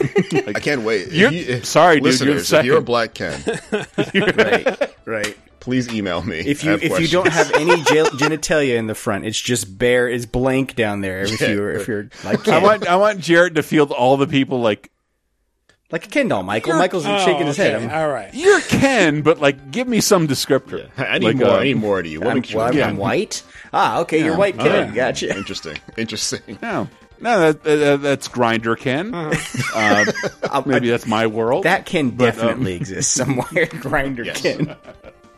Grindr Ken. that's my world. Um, let's see other stuff. Oh, I there's another game we didn't play, but I think it's newsworthy that I didn't play it because I have I have been there day one for every Destiny expansion, every hmm. single one, and Lightfall. Nothing against Lightfall. Looks good. Trailers look good. It is the the first time where I'm like, you know what? I can't do this content treadmill again. I am. I keep buying them and I, I don't finish them. I don't do the raids. I, I'm like I, I I can't justify spending fifty bucks for a thing that I will probably play for a week and then put down. And and part of the problem is just like, and maybe they figured this out with Lightfall. Wouldn't know is like the the re onboarding for that game. It's too tough every single time. Every time I go in there, I I don't know what I'm supposed to be doing to play the new content. They don't make it easy. It's it's like a, I have a thousand currencies. I don't know how to spend them. There's a, a million quests in my quest log. I don't know which of these are for the new story campaign that I want to see. It's it's awful. It's it's it's I, I don't know. Might say more about me that I'm not willing to put in the time and work because Destiny was my favorite game at one point. I played de- so much fucking Destiny one and If two. Michael and Jared don't know, like the the raids in Destiny are like the best thing games have to offer. Mm-hmm. Period. I, I, And- I hear that, and I like I, I bought Witch Queen two months ago, maybe. um, As he thinks he searches, like, Ugh. Uh, and I, I hadn't played since Taken King. And Oh like, well, wow, yeah, oh, that's ooh, new. that is a big, Uh, big. let me tell you, fucking everything is new. Yes, and I'm But running, I- like, I just- everything, like literally everything is new. The Yes. HUD is I remember. like, I remember being in a raid. Like you have to jump when the when the wave comes, and like I did that. And I still get swept in the Like. I am like, dead. uh, That's not what J- what Jared's Uh, talking about. Is even like since those expansions, like the way you take the way you get quests, they changed like halfway through because yeah, it's like a live where I game. go to check in on things. Like the things I touch daily is different. Uh, like I have to do quests to get my light level to a baseline before I can start anything else. Mhm. And I got a bunch of things in my inventory that are old uh, legendaries that I guess can now be upgraded in various ways that I didn't know it was there's- possible. Yeah, Like, well, like you got to have. There's a reason you have twelve currencies. Right. one- I, I still like. I just want to give them some credit because when they announced Destiny, like we want to make a ten year experience. I'm like, fuck we you. all laughed. We all Fuck laughed. you. this is it. This is it. Goddamn and it's 10-year been ten years, right? It was, it. Well, no, it's been eight years. It's, it's eight, but 2015. I, was I, I don't think one? three is getting announced. You know, in two years. I think this is like Light. If Lightfall's the last one, they didn't. It doesn't seem like it is, but it could be. So the reason I'm intrigued, and I, I will probably pick this up when it goes on sale, is this is supposed to be the end of the story of the traveler. This is supposed to like the payoff of like that Matt- big floating orb that's been there since Destiny One that gave you those cool powers that you can Matt, is it- revive yourself. I think this is a PS Plus game this week. Uh, it might be. That'd be wonderful. No, I'm pretty sure it is. Lightfall. Maybe as part of the acquisition. Yeah. No, no, no, no. The last, the last expansion was is PlayStation Plus this month. They they they got you up to speed. Oh, I think I think that's what it is. They they give you everything be up right. until Lightfall. Yeah. I think it's Lightfall this week, but but like as of like two days ago. Oh, I need to look that up if that's true. Oh yeah, Let's- no. Prepare for Destiny Two Lightfall. Oh, with the Beyond Light expansion available. Be, no, beyond Light. that's a few. Exp- yeah, that's that. Yeah, no, that's different. That's different. So, but I wouldn't. I can't blame you for confusing the names. But no, No, I, I'm so fucking it's, confused all the time with Destiny. God I'm. That's the thing, and that's kind of what I'm complaining about. How is like, dare it- they put light in the name of their game? like uh, the, too well, many and, lights. and what, what's funny about that expansion is that's where you started to get dark powers. Beyond Light was where you, you I think that's the one where you started to you could channel the darkness instead of the light. Not the band that sings "I believe in a thing called love," but like actually the darkness powers in Destiny. Um, which is a thing, and I, I'm so embarrassed that I know all this, but um, but no, I, I really every time I do play Destiny, it's still one of the best playing first person shooters ever Yeah. created it's amazing. but I can't. It's. I was tell. I was describing to you guys. It's a bit like that moment where I realized I didn't need to play the latest WoW expansion. I felt free. I was like, oh, I don't. I don't need to do this. I don't need to get on this content treadmill. I don't need to spend this fifty to sixty dollars. This feels good. so good. Like there's other things I can be playing, and and there's there's a lot. I'm like I just said, I'm gonna play more Ishin after this, right? Like there's there's stuff to be played, but I know that it'll get its hooks in eventually. I'll get curious. It's you know, it's it's an addiction, Destiny, but it's um yeah. I, I don't know. I, I.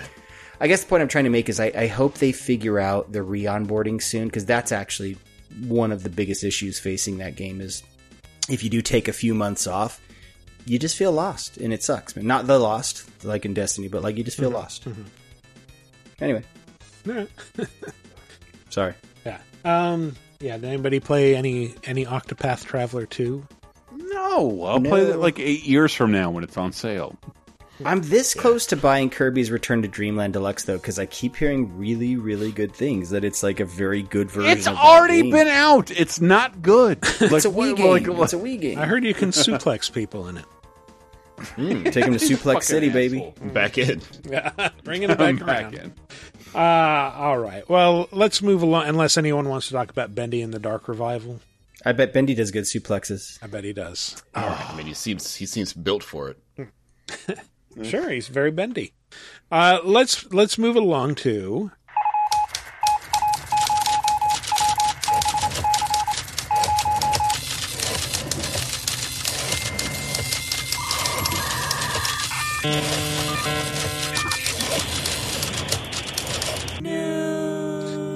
That sound started out of a desire to make fun of news shows that still use typewriter sound effects, and it's become its own thing.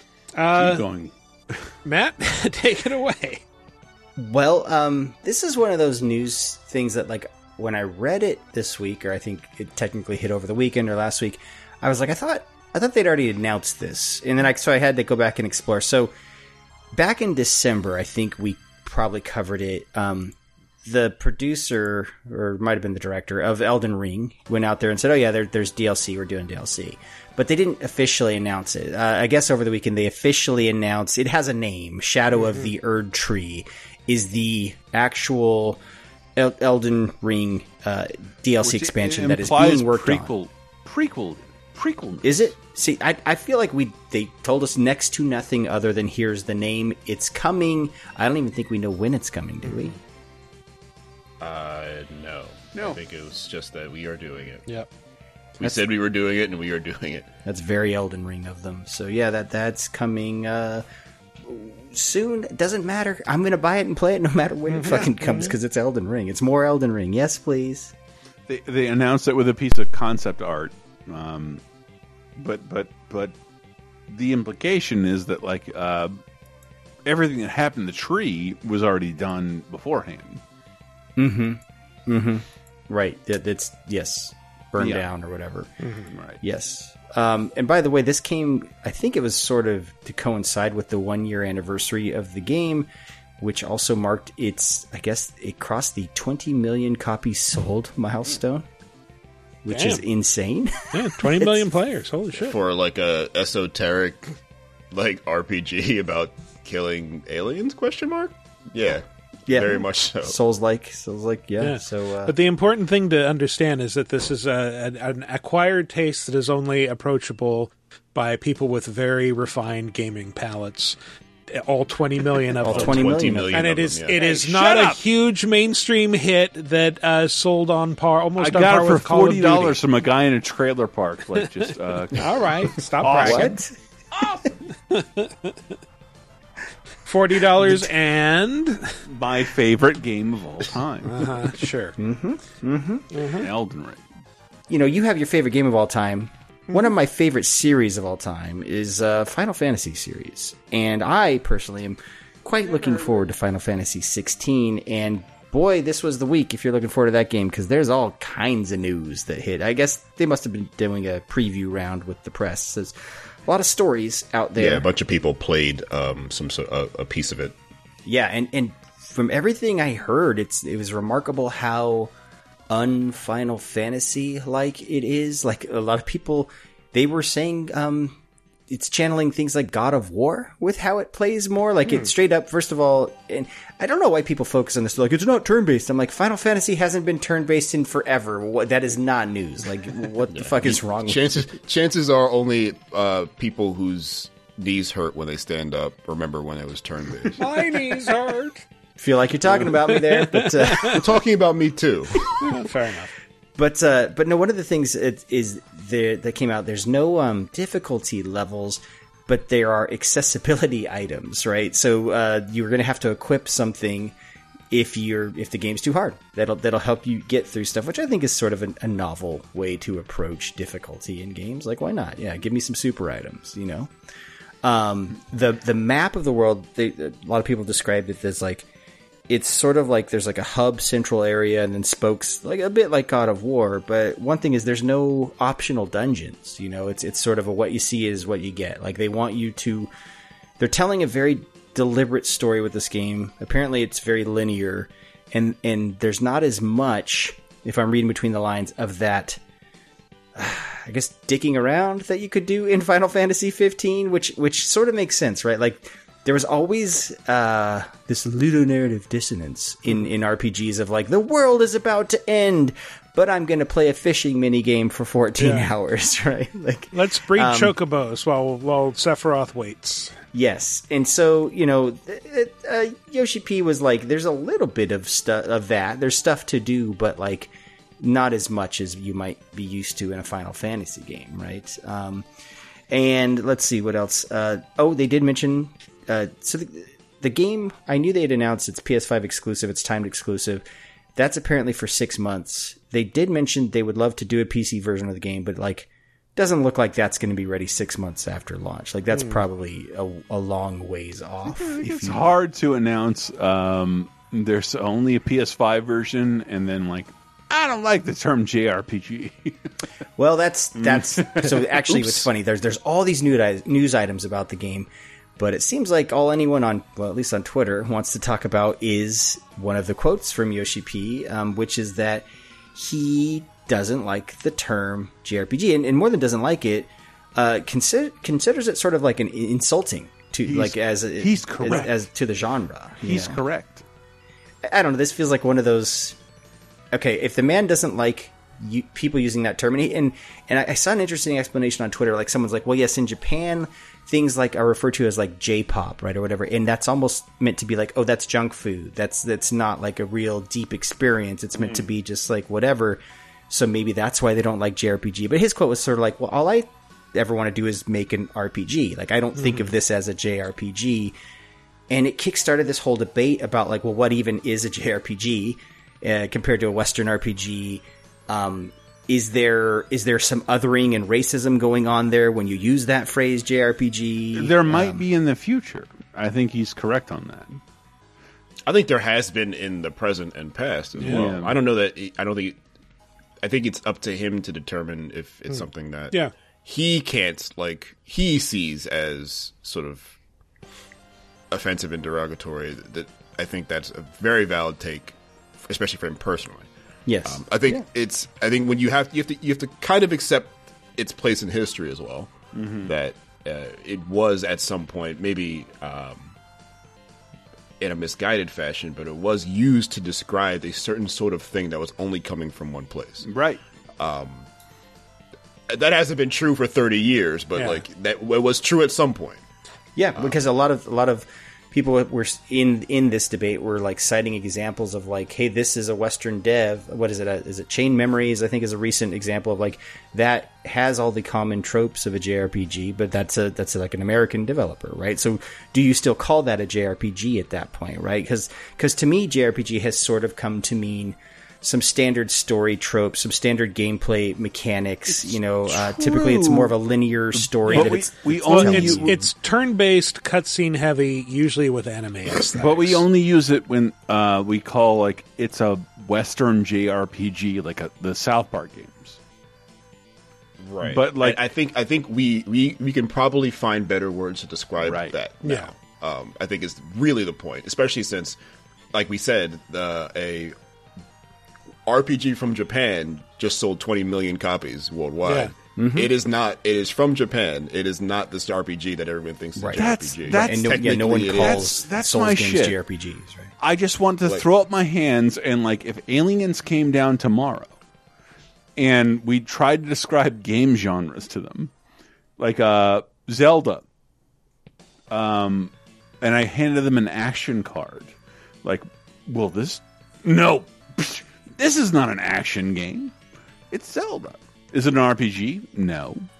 Is it, why not? Is it Right? a JRPG? no, no, it's not. It's not a JRPG. uh, Like a, it doesn't. It, it makes sense to us because we've been around for a long, long time.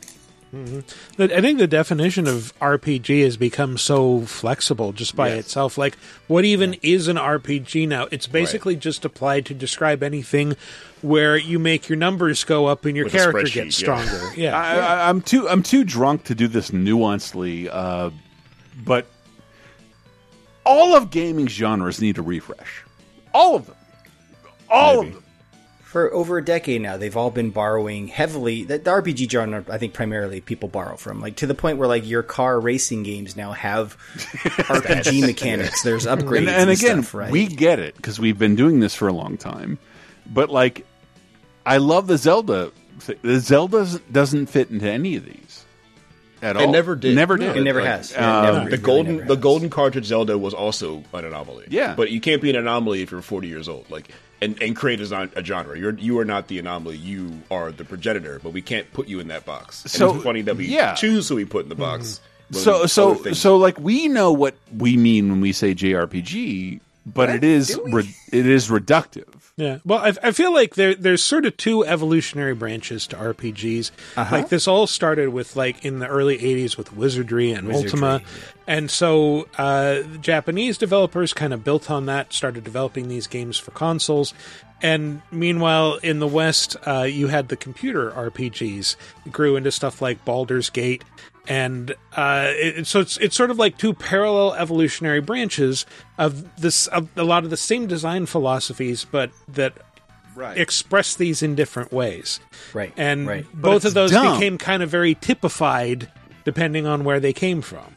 But I, I think what I saw with the debate is like the and, and I get what you're saying, Jarrett. Like, yes, we should be able to think of a better terminology for this. The problem is, depending on who you ask, different. I was noticing uh, people were defining JRPG completely differently. So Mike Williams was trying to break it down on his Twitter, and he, and he was bringing up stuff, and I'm like, yes, but what about all? Like, I was like, you're breaking it down purely mechanically. What about the other parts that I would think of with JRPG, like the the story and the linear nature of the story, and and some of the certain tropes, like most JRPGs, at the end of it is like you have access to an open world and you have to kind of revisit a lot of the same places to, to collect the 12 rings or whatever the fuck that you know like how many jrpgs have done that right and so there's like that's the problem with like okay what terminology do we use? It's like that that descriptor has come to mean so many different things but but it's weird because like shorthand is useful right? Like when i mm, say jrpg for the most part you kind of know what you're getting right? And so it's like we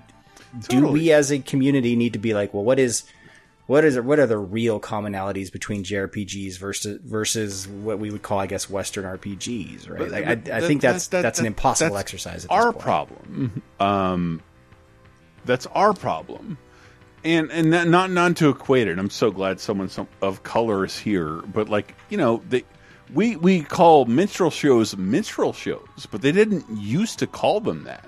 There was a lot of terrible terminology. Sure. Uh, and I can, but like, imagine how he feels. Like, like the idea that like I'm Japanese, therefore I make JRPGs. Right. And I, I think some of this is also. I think Square has also felt like they were put in this box Right. based on the past work for a long time. Right. It, has been like the reason, one of the reasons anyway. They found, it took them so long to even think about remaking Final Fantasy VII is they've been trying to be known as being good at something else than Final Fantasy VII since it came out. Like, But the- they- I think the- they, the- maybe some of that pressure's their own. The but very they've been idea- trying to break out of this box we put them in forever. The very Um, idea that J stands for Japanese and like this comes from a different culture and therefore it's a different genre. Every game genre sucks, and I hate it. I hate the name video games. I hate it all. like, like, but I feel like there's there, when there you say adventure like- games, like Zelda doesn't qualify. That's Monkey Island.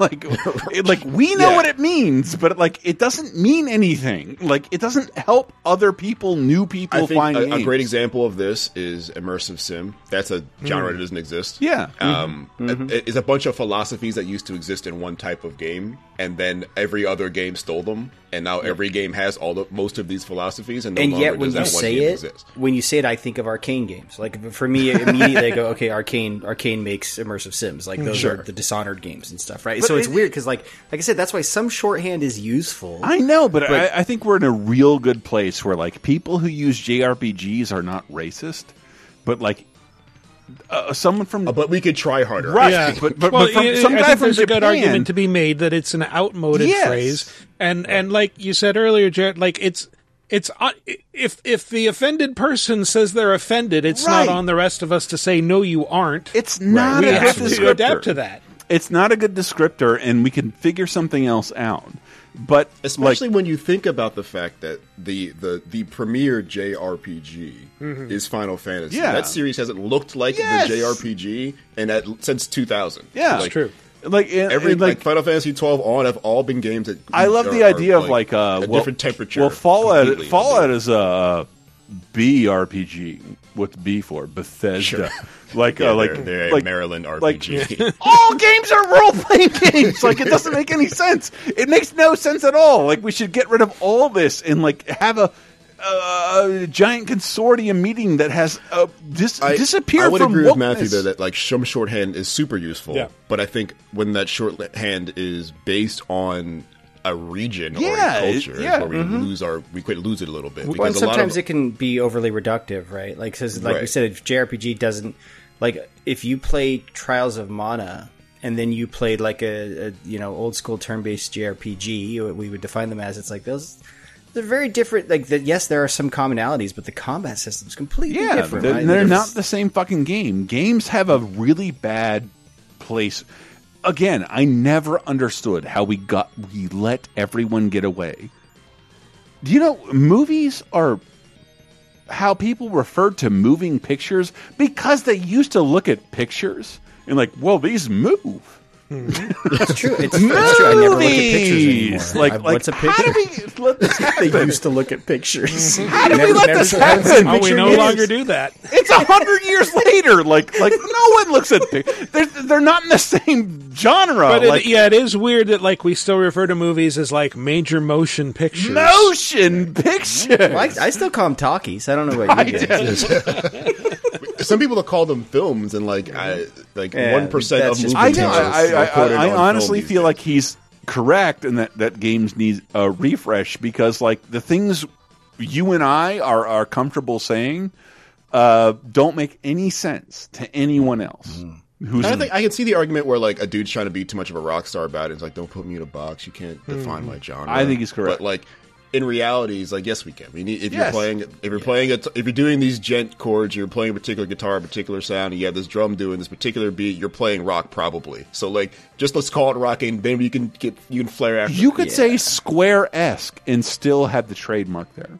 Like it's it's so close and it, to and it Square would still probably say something. Yeah, yeah, right? it, Like, it, it means something to, to to people. Like, uh, but I get it. Like, I, I I can't imagine what that's like. Like, imagine if someone described our podcast as like a, it's a, you know, it's a WP. What's that? A white podcast. um, like, oh, you mean a podcast?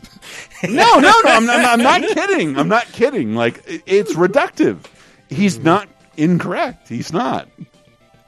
Yeah. So anyway, it's um yeah, just you know maybe be more be- be more careful when you're just throwing that that term around, and yeah, definitely No, no, don't no. use it derogatorily. Nothing Don't- like that. When you're talking with gamers, you know you're not racist. It's not a thing like that. It's not. I'm not trying to chase people over to fucking Tucker uh, Carlson channel. Okay, but but also just just thinking about this more like you yeah you mentioned Final Fantasy hasn't you know looked like a quote unquote JRPG for since 2000 I think yeah like Final Fantasy 10 was the last one that I would describe using that terminology I think like when I think of JRPGs I think of like Octopath Traveler out this week. yeah yeah, The st- stuff that has you know a but very it's not a JRPG because it like has what, sort of maybe an even- anime aesthetic Why, why would Battle why would a bunch of Germans or- be like we're making a Japanese RPG? Yes.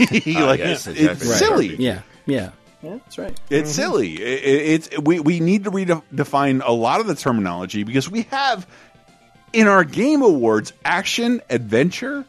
Uh, so if, if I set someone down like Bioshock, like is this an action game? I'm sorry, I'm sorry, Alien, you're incorrect. this is Yeah. this is not an I, action. I game. think we should call them TB, TBMS RPGs for turn-based manga-style RPG. It, it's almost like but, like when people say FPS, I'm like, at least that's correct. That that like it is an FPS. Yes, frames per second.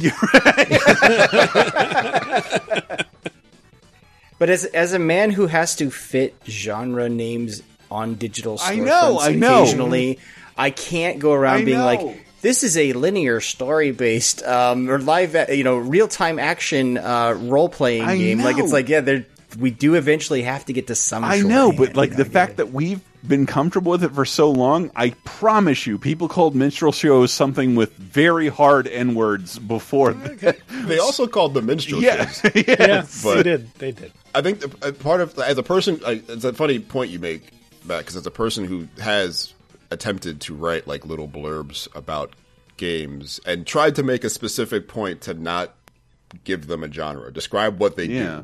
do, and not and not It's reduce tough. it. It's like sometimes fucking impossible. Yeah. because Yeah. you can write out everything a game does, and makes it unique, and it's going to sound like every other game anyway. Right. Because Yeah. a lot of them do Yeah. the same shit too. Yeah. So Yeah. it- it- sometimes like trying to do a lot to avoid reduction is still the same kind of reduction. yeah, it's Well, all this being said, when I say the phrase "live service game" to you, gentlemen, yes. what things did what images does this invoke to you? Does this uh, a spreadsheet uh, menu Yes. that Yeah. has gear of several colors. gear? Yeah, yeah, probably some stuff called like Oh, no, no, no. legendary or Uh, epic uh, or uh, uncommon. Uh, uh, shit. Uh, a, a, a rollout, I'll say. a rollout, sure. Um, Regular content drops. What about? Do, do you think of Harley Quinn? Oh no! Uh, unfortunately, Well, Oh, you you think of King Shark? Do you think of Captain Boomerang? Because you you will because they did confirm that leak that happened a few weeks ago. Uh, they confirmed during the Sony State of Play, which we told you we'd, we'd cover this week, and we're keeping our promise. Uh, Suicide Squad: Kill the Justice League is a straight up live service game that is confirmed, and and boy. Boy, does this game look like the it's a, it's a live service game. game, but the, it's a shooter. It's a looter shooter when like no one cares. Schluter, please. It looks like Marvel's The Avengers, man. Like I, I'm just like, wow, didn't we learn this lesson a few years ago? we just ago? make one game now. I don't want to. How did we do this? How did we find out? We always end up making one game. And how did this generation's one game just be Destiny? Yeah, But it's how just- did we? How did we? How did we lose? Um, with Rocksteady Spider-Man for- movement? Rocksteady for ten years to make this. That to make this. sucks. Yeah, yeah. And I know. I think might- that's, it might that's be the good. big disappointment. It might be Yeah, good. let's not That's throw it the- under I the hate to speculate yet. on games we've never played, but Yeah. like, Right.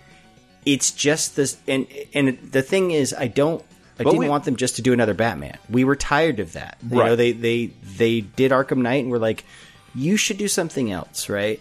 But I. I certainly don't think when when I said that I didn't mean this. I didn't mean a live service game. Um, it's just like because I what they were good at. and That's what that's what sucks. Is like I want studios to try something new, but when they do branch out, I, I don't want them to completely abandon the stuff we know they're good at. Like the stuff they are good at is cinematic storytelling in a superhero environment, right? And I think why people are are, are reacting negatively is they get when you have these live service games, you do lose a little bit of that And, cinematic stuff. and the great combat zones, by the way, they could still do that. They could still offer that. I I think that's what this game will primarily be like because the, shooting looked fun. There was a shit ton of it, and and like they were zipping around the maps, and you know because uh, none of them can like fly. But I, I'm with you. Like we talk about Arkham because like all of us experienced it within, you know, a window that closed, and then the idea Yeah. that next Arkham game stars none of our favorite characters and never ends. Like, mm,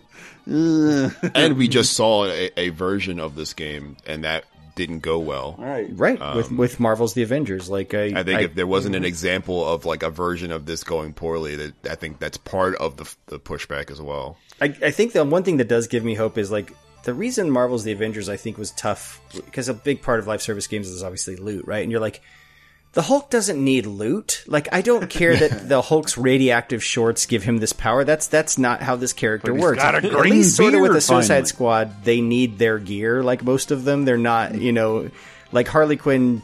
I don't think there's anything super about her other than she's just a homicidal, you know, sociopath. She's very smart, right? but I don't know. how Yeah, super she, smart she's she is. she's an expert gymnast and has a psychiatric degree, and that's about So it. I could see her needing gear, right? Uh, you know, like uh, Captain Boomerang needs his boomerangs, I guess, if he's going to be the captain of them. I think that that being necessary is like it, it, it bridges a, a ludo narrative gap, I guess. But like the the other problem is this gear is all like you know it's gonna it's gonna up my attack by four percent or whatever, and there's gonna be Mhm. a fake number that's just gonna make the the damage I do higher. Like how much of this gear is actually going to change anything? Yeah, um, Yep. is my concern. Yeah, so I don't know. Again, I, I don't like to pass judgment on a game I've never played, but I'm like, oh man, this is not what I was hoping for from Rocksteady. But hey, they're a great studio, so if anyone can make it work, it could be them. Yeah, I don't want Uh, to like you know dunk it real quick. I don't want to dunk it before it gets That's right. an, an absolute Yeah. chance. But So Chris mentioned earlier we saw some uh, Zangief in action recently because as part of the state of play, Capcom show they revealed three quote unquote new Street Fighter Six characters, but they're familiar characters. So so you got Zangief, um, Lily, and then Cammy have all been confirmed for the game, and you got to see them. Uh, Big Chains. Uh, Gief's got uh, tights instead of the trunks, man. He's got he's got full on. pants. Yeah, it's an Yeah. old man. He can't have it all hanging out anymore. Yeah, got some knee pads on there. You know, you can't just drop people on your knees and not have that affect you long run. So, uh, uh, but man, the game just continues to look fucking amazing really excited for it. I don't know about you guys, but uh, I'll be there day one. Oh yeah, absolutely. Probably, yeah. It's It- Street Fighter because it'll have a campaign mode this time, which Yes. is what five was was missing just- at launch. Just- You won't just buy a game with ten characters in it and just have to play online. I Yeah, guess. I, I think Street Fighter Five might have been the game that broke my habit of just like getting a fighting game and playing through the uh, the campaign repeatedly. You know, just just going through an, uh, a CPU ladder and getting an ending over and Mm-hmm. Mhm. over again. Like, yeah, I can't do that in Street Fighter Five. Now I no longer want to do that in fighting games. Right. I like um, the the approach to accessibility. Um, Street Fighter Five or Street Fighter Six is Yes. Yeah. kind of looking at the competition and realizing that like easier inputs is not necessarily the uh, the shunning of complexity that has been sort of rumored to be. Uh, so Right. want two button inputs instead of like whole you know input patterns is looking that from the beta I played seemed like a pretty interesting way to get people sort of in faster. Well, it's also like yeah, it gets you. I think personally quicker to the the actual meta and strategy, I guess, of really competitive online matches, which is things like footsies, spacing, you know, Yeah, understanding worry about- hitboxes, Yeah. versus uh, the- you know the whole the initial learning curve of having to learn learn how to input the moves, which not everyone has the finger dexterity for. Like it becomes more of that mind game, which I've only had once. I've only played a fighting game once um, enough to have gotten there, and that's when I used to when I worked at Fox. My buddy and I would play Dead or Alive three at lunch, and we just played that game so much that I got to that point where I'm like, I don't, I don't care about entering the moves. I know how to do all the moves. I'm more because that game is a rock paper scissors game, right? It's it's mm-hmm. like, am I going to do a reversal? Am I going to do a hold? Or am I going to do a strike? And it's like we we were getting to that point with each other where it's the head game of I know you normally do this here, so I'm going to try to predict your moves and shit. And it's like that was the most fun I've ever had with a fighting game. And if you can get people there quicker, it bodes well for your competitive scene. But it's also just like yeah, that that's that's how you that's how you build those lifelong players and fans. You know, like pe- people who don't feel like me. Sometimes I feel like I've aged out of fighting game fandom just because my reflexes aren't what they used to be and stuff with games. And so if they can help level that playing field, that they theoretically, like you said, it becomes more accessible to more people, right? Without, but but they don't need to dumb it down completely. Like there should still be a learning curve, you know, but Mhm. not not necessarily just one based purely on finger dexterity. Is I guess what I'm saying. and especially since it's not the only like it's still only a half step into the full thing. It like the the sort of easier input mode allows you to do many things without having to do a whole lot to get it done. You to you don't need to hit a bunch of buttons. You worry more about timing like you said footsies hmm. and, and figuring out what neutral looks like and, and all that kind of stuff and following up and hit confirming. That's what you're worried about now but once you get that you can then get into the bigger more accessible or the more uh, I guess advanced, more exploratory stuff you can do when you get the full inputs back because you can't do everything with the limited inputs. You can do a bunch of stuff, but there's still stuff you can't do. Um, and the the bunch of stuff you'll learn with the limited inputs will get you on the train. But if you want to get to the front of the train, you gotta have to learn, you know, like everybody else does. But I think, especially with these 2D fighters, where things can get really crazy. Like Tekken looks crazy, and it is, but the 2D fighters where things get super crazy because it's all about frames there. But getting you in is the most important part there. Um, so I'm excited about it. Hundred percent, totally agreed. So yeah, looking really looking forward to that.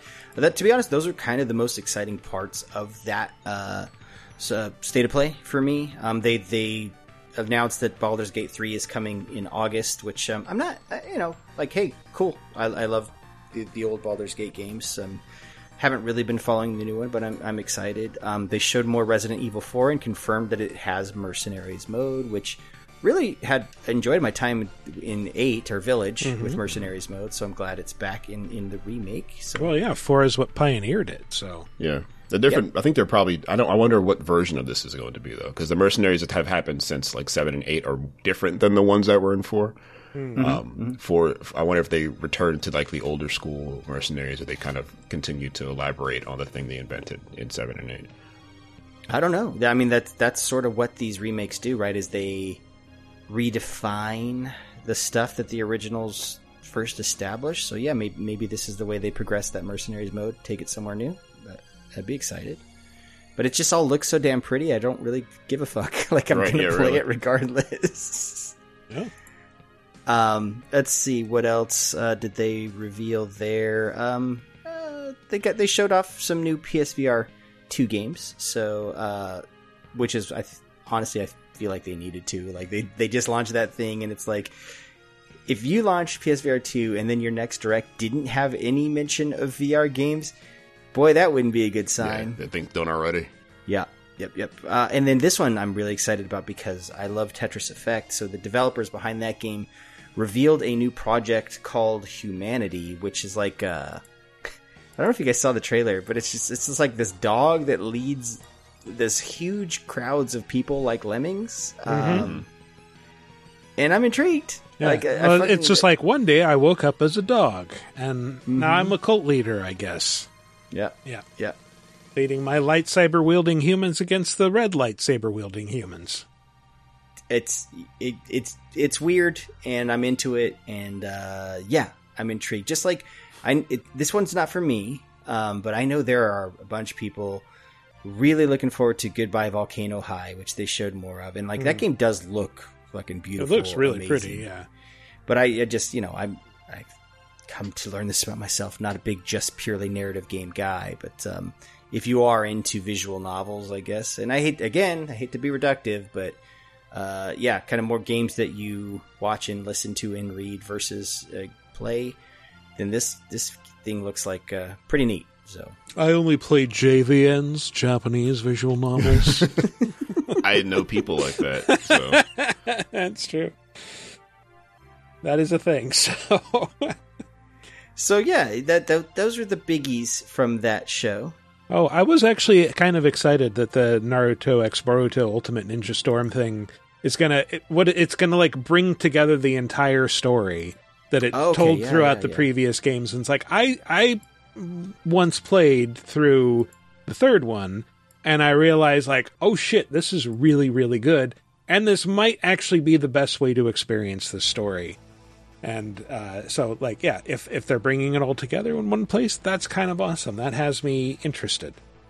Nice, nice. Yeah, I I gotta confess, I've never played a Naruto X Boruto game, but uh, so you're saying this just sort of does it retell the story of the anime, like just kind yeah, of note that's for note? And, and and the story that was told in previous games. So it's kind of just bringing it all together and uh, condensing it into one narrative.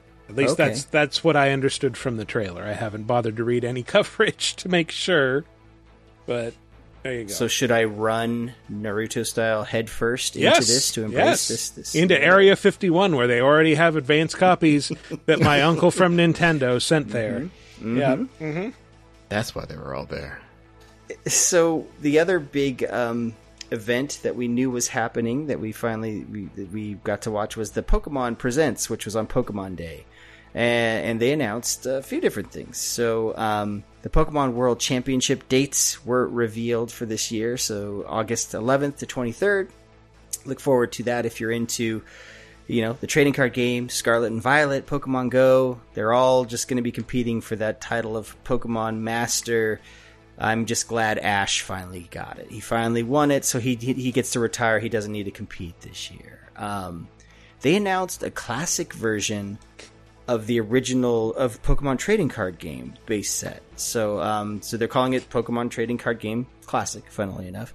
Uh, but they, they didn't say much more than that. But it's it looks it looks sort of like it's like a reboot, like a return to the roots. It of seems like a board game. game almost. Like here's the set, here's the original set. You can just kind of play that in like its its own isolated form. like a self-contained board game, Right. maybe.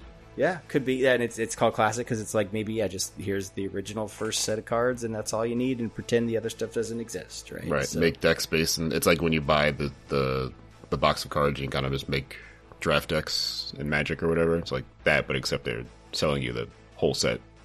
Yep. Yeah. So um, they announced Pokemon Concierge, which you would think is an app that holds all your Pokemon, but no, that already exists. This is a Netflix animated series that is um, it's stop motion, a stop motion animation series coming to Netflix, all about your favorite Pokemans. So Hmm. I don't know. I looks pretty neat.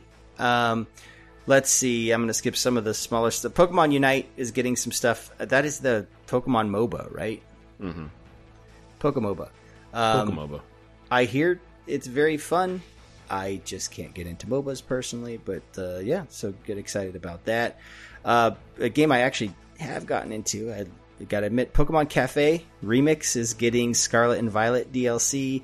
This is that, um, it's the puzzle game, right? The, the mobile puzzle game, Pokemon Cafe. Yeah, you chain like food together and Pokemon visit your cafe and are the customers and that's how you get levels. It's neat, is all I'm saying. But all this is nothing compared to the biggest announcement of the show. And no, not talking about Scarlet and Violet DLC. I'm talking about Pokemon Sleep, baby, launching mm. this summer. Mm.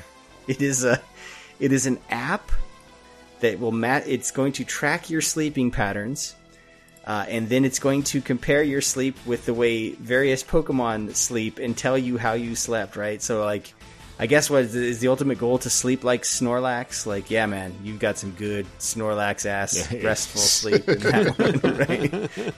Bro, you Like- slept the fuck out of that.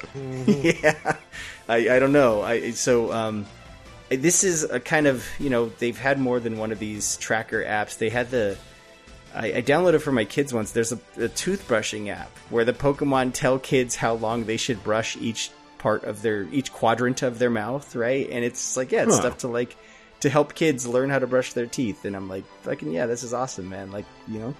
Maybe find out if you find out from Pikachu's going to tell you you have sleep apnea. I don't know. Like, it's- Hey man, you should see a doctor. yeah. Pika? But he always says Pika, and so you don't know that he's telling you that. Um, the Pokemon Go Plus is a new accessory that looks like a Pokeball. It's one of those things that kind of captures Pokemon for you as you walk around. Um, and so, yet another way to spend money on Pokemon Yeah. Go. You, you know that thing that's our entire game? Yeah, what if you had something that did it automatically? what if we turned Pokemon Go into an idle game? yeah. Mm-hmm. Really, just go walk out. Just go outside. Is all what we're saying. Yeah, just we please don't care go how outside. you do it. We know you're bored with it. Just go outside. Yep. Uh, but it's all hey. But if you capture them, the Pokemon inside will sing lullabies to you, and then maybe you Oh. could track your sleep and Pokemon sleep as this Mhm. thing's singing to you. You know, uh, I don't know. It, it does a lot of fun stuff. Um, it, it spins Pokestops for you automatically. Yeah, it, it's a thing that plays the game for you. It's insane. Hmm. Um, but then the big, the, the true big announcement. So Scarlet and Violet getting uh, expansions. Um, it's delivering two story expansions to the games later this year. The first of them will be available in this fall. It's called the Teal Mask. You're going to visit an area beyond the Paldea region called Kitakami. And then the Mhm. second one is called the Indigo Mask, and that is releasing winter of 2023, uh, where you will be attending Blueberry Academy as an exchange student. So, of course. uh, to be honest, I didn't rush to pre-order this because I got to finish Pokemon Violet first. But um, but if that if I really like that game, now I know I have more to look forward to. All right. And then final bit of news that is non-Pokemon related. Um, by the way, Nintendo skipping E3 this year. so So am I. So Yeah, kind of crazy, but you know, there, there are a bunch of probable reasons why. Like, you know, it is a physical show. I know E3 is quite expensive. If they and it's going to be happening after their upcoming major release, Tears of the Kingdom. So, like, if they don't have anything big to show off, uh, why go to the expense when Nintendo Directs are reaching their fans more effectively? And that's sort of the story they said is is um, they didn't. Yeah, they the announcement didn't position it as like a thing they would never go back. It was just this didn't line up with our plans for this Right, year. yeah. right. It's a, bu- a bit of a bummer though, in that the most extravagant booths I've ever been to at E3, like the most extravagant I ever saw was the Breath of the Wild booth. Like that booth Mm. was amazing. You guys remember that one where it's like. Just that was the only one. It was really you couldn't get into it unless you waited in line or had an appointment. Like, Mhm. and it was like this in it was like a, a kind of a fortress castle with like the big huge you know, monsters in there and stuff and um, yeah then they the one year they did a full pokemon stadium as as their booth like they they do have some of the best booths I just remember the uh, Twilight Princess one that had the animatronic uh, wolf link. oh yeah it Would See, actually so- move its head and howl and stuff. but I- think michael you also did touch upon like look they just did a direct and they had millions of viewers they're Mhm. they're they're nintendo Yeah. people will show up if they if they turn on the fucking camera That's as Jeff Gerstmann was saying this week on his show. It's like we're Nintendo. We turn on a camera, people tune in. Like Yeah, they don't exactly. I think a don't lot of the ESA for that. especially the big ones, uh, the big sort of publishers realize that they don't need E3 as much as they did. Uh, E3 not happening for three years is kind of like illustrated, I think, to a lot of people that getting Mhm. directly to the consumer is maybe just as effective. Uh, and even if it's not just as effective, like it's a little less effective, but it's a way cheaper.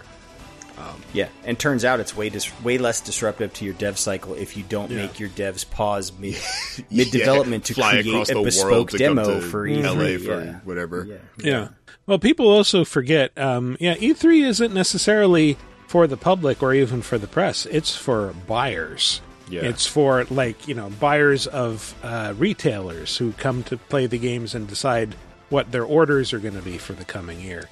So E3 is for the children, just Mhm. like the Wu Tang. Yeah, exactly. Old Dirty Bastard and E3, Mhm. same guys. So um, yeah, we'll we'll see what E3's future. I mean that that was the last big holdout, right? Because Sony and Microsoft hadn't been there for a few years now, and it's like, but Nintendo always was like, okay, yeah. And now that it's officially back and technically back, it is it is a little shocking that Nintendo is bowing out. So Yep. We shall see. This but is uh, true. hey, that's all the news that's fit to play. And this, we should also tell you. Uh, sorry, Chris had to duck out. He Yeah. had some technical troubles. He, It's would he'd like to plug uh, the concept of Irish goodbyes and uh, also minstrel shows for some reason.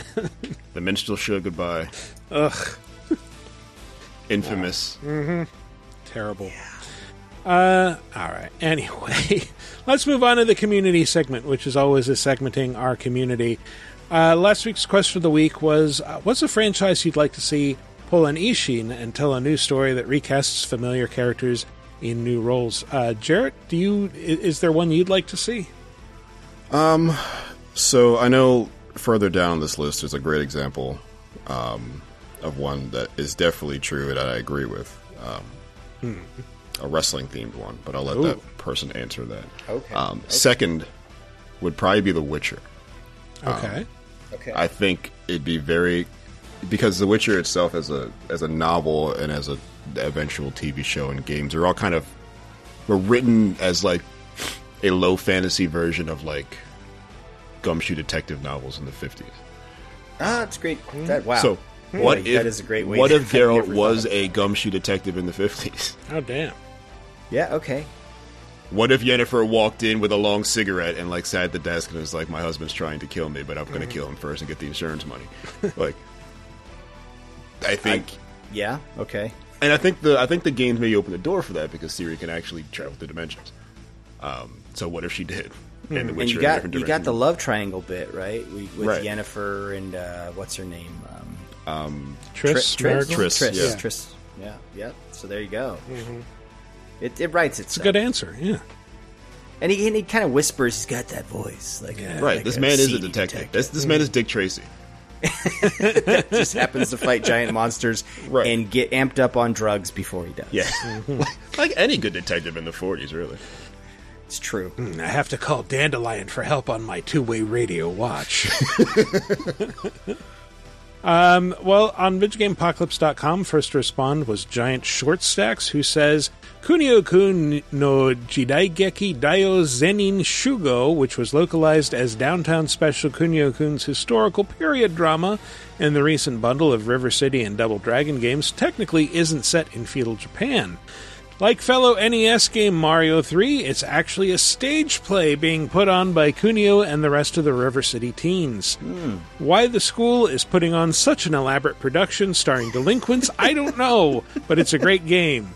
More of that, please. Let me root and toot around the Old West getting in bar fights or see what River City looks like in the, the cyberpunk future.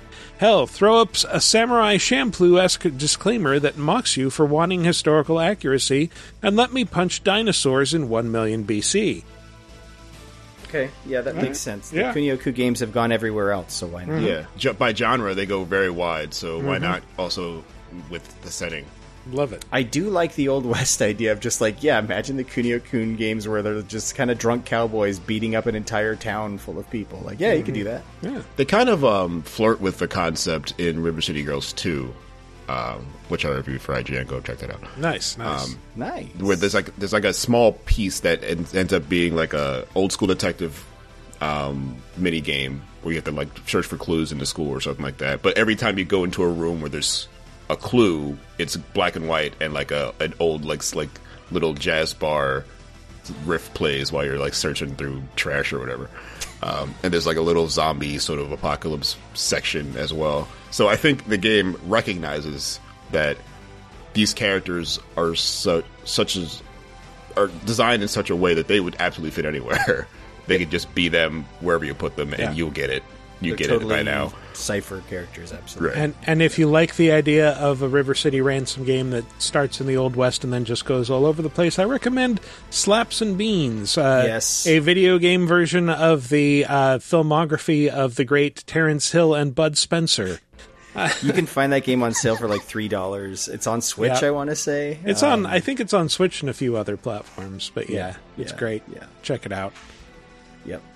And I think Michael looks like one of the characters. Anyway, uh, Vocalic or Vocalic says, I think Hitman is a prime series for a weird recasting spin-off. You could put 47 and Diana in any situation that requires people to die, and they'd be a great fit. The Old West, Mafia, Ancient Rome, or even an East Asian setting with ninja or samurai sneakily killing targets is always fun, especially with 47's dark humor. And to that, I would say, I mean, that's sort of what the Hitman games are, right? Each of those levels now with this world of assassination does sort of feel like a spin off game. It's, it's like, yeah, let's see Mm. what ridiculous situation we can put Agent 47 in today, you know? Yeah. I think if it if it trapped him in the actual sort of time period sort of constraints as well, I think that may be interesting. Like, what if he was trying to tiptoe through a place like a, a like a American Revolution, like small Mm. like downtown Boston? Like, how does he Mm. sneak through with like good and point. he, he has one shot with this uh, powder Right. rifle Yes. ever Yes. because you can't Must- reload it in time. Like, what? It, That's okay. Well, what he would do is he would throw the musket at you and it would follow them around corners and chase them for entire it city would stick blocks. into their brain and not kill them, so he just walks around with a musket in his neck. Fuck, those games are so good and so dumb, and Yeah. that's why, yeah, I'd love to see that shit. Give me sci-fi, Agent Forty Seven. Why not? You know, Jarrett, do you want to read Gogo Goldberg? Sure. Uh, I think fighting games are perfect for casting into other game genres. They have a large cast of characters with diverse looks and personalities that can be modified to fit a given scenario. I would personally love to see Street Fighter crew in different types of games. Guile with the steel flat type of a cyberpunk thriller, Hakan and as an oily business capitalist in a management sim. Chun Li as Xena Warrior Princess style sword and sorcery saga. With such a Alright. deep bench of characters, the genre combinations are endless and entertaining. I so I do have to point out, Mortal Kombat sort of tried this. Yeah. I was going to say, I think Mor- didn't Mortal Kombat do this once or twice? Sub Sub Zero Adventures, wasn't it? It was Yeah, uh, Mortal Um, Kombat Mythology, Sub-Zero- Sub-Zero. Jax had one, Mhm. and Sub Zero had one. Shaolin and then they Monks. added like a side game. Yeah, Shaolin Monks, and then they kind of just put Shaolin Monks in one of the games. Uh, and then they do like the dungeon, the dungeon crawl portion now in the last two modern ones. They yep. like NetherRealm loves adventure in their Mortal Kombat games. They're, Yeah. they're Yeah. trying weird shit all the time. That's why those games are one of like the best values in gaming, though. It's because like, yeah, you're never just getting a fighting game. You're getting an epic uh, campaign story that's going to last 20 hours plus some other game. They, they, I think they put a kart racer in one of those games once. Yeah. Oh yeah, absolutely. Uh, in the official Laser Time community on Facebook, uh, Samuel Moon says WWE as a mafia game. There you go. Imagine Vince McMahon as the Don, Ric Flair as a rival mob boss, Triple H, loyal to Flair, falls in love with Stephanie McMahon.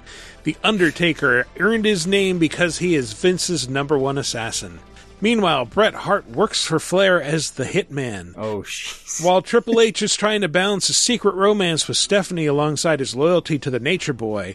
Meanwhile, there's a new gang in town, the Bloodline, led by the tribal chief Roman Reigns, who has his cans- counsel Paul Heyman and the twins. Consigliere, Paul Heyman. Yeah, consigliere Paul Heyman and the twins Jimmy and Jey Uso sending a message to his rivals that Stamford, Connecticut is his territory now. I yes, I I see it, and Mhm. it does make you realize how ridiculous wrestling storylines are. But yeah, Right. it's just that. It's interesting how uh, a lot of wrestling does a lot of this already, like Mm. trying to create genre fiction in its own sort of trappings. Like this, what he's describing with the Bloodline is exactly how the Bloodline's been portrayed for the past three years. And, and actually, everything he described here was an actual WWE storyline at some point. Um, Triple H did fall in love with Stephanie McMahon in kayfabe and real life. So. The Bullet Club in Japan was is designed to appear like a yakuza sort of crime syndicate. Uh, Yep. That's why they Yep. called Kenny the Cleaner. He was supposed to come in after and be the most brutal and the, the crazy wild-eyed white dude. You can't. He's, don't know. Don't want. Don't know. Don't know how this guy's going to react to anything. Um, Yep. I think the WWE has done something like this before. Um, they had like a side-scrolling like uh, beat 'em up where you had to save someone from uh, from Titan Towers or something like that, but you had to punch your way through the streets basically. Are you serious? Um, they they flirt with this idea pretty regularly in the past uh, few 2K games, where in their story mode, where you're like have to make a dude and he becomes a pro wrestler. Um, especially in 2K20, the one nobody likes. Um, that whole story mode is like there's a whole middle of that game where it's just like fantasy, basically. Um, and a lot of the DLC are fantasy. Like the fiend isn't just like a dude dressed up as a clown. He actually lives in a nightmare world, and like you have to fight him through Mm. the nightmare world. Mhm. Um, Yep. So I think if anything is like prime for some bullshit like this, it's absolutely wrestling. A wrestling. Very true. Yeah. Speaking of some bullshit, uh, Cody Smith says in the first Borderlands game, uh, Borderlands being bull- the bullshit, not Cody Smith, uh, there was a lot of emphasis on exploring as a treasure seeker, which I don't think the rest of the series had as strong of, a, of an emphasis on. No, I think you're right. Like that, that is definitely the premise of those games, but they're it's like that one line set up, like, yeah, you're a treasure hunter, and now all this other shit, uh, you know, handsome Jack and stuff. Anyway, I think it would be cool for the Borderlands team to make a game in the style of the Metroid Prime games. The Prime games are, in my opinion, more about exploring and solving puzzles than a near singular focus on combat. Having a Borderlands game where you're exploring uninhabited planets for the treasure in their vaults would be an interesting idea. For instance, fighting unique flora and fauna with specific weapon types and restricted weapon inventory seems rad. Discovering weapons with specific elemental or abilities uh, which will expand your ability to travel to other planets, etc.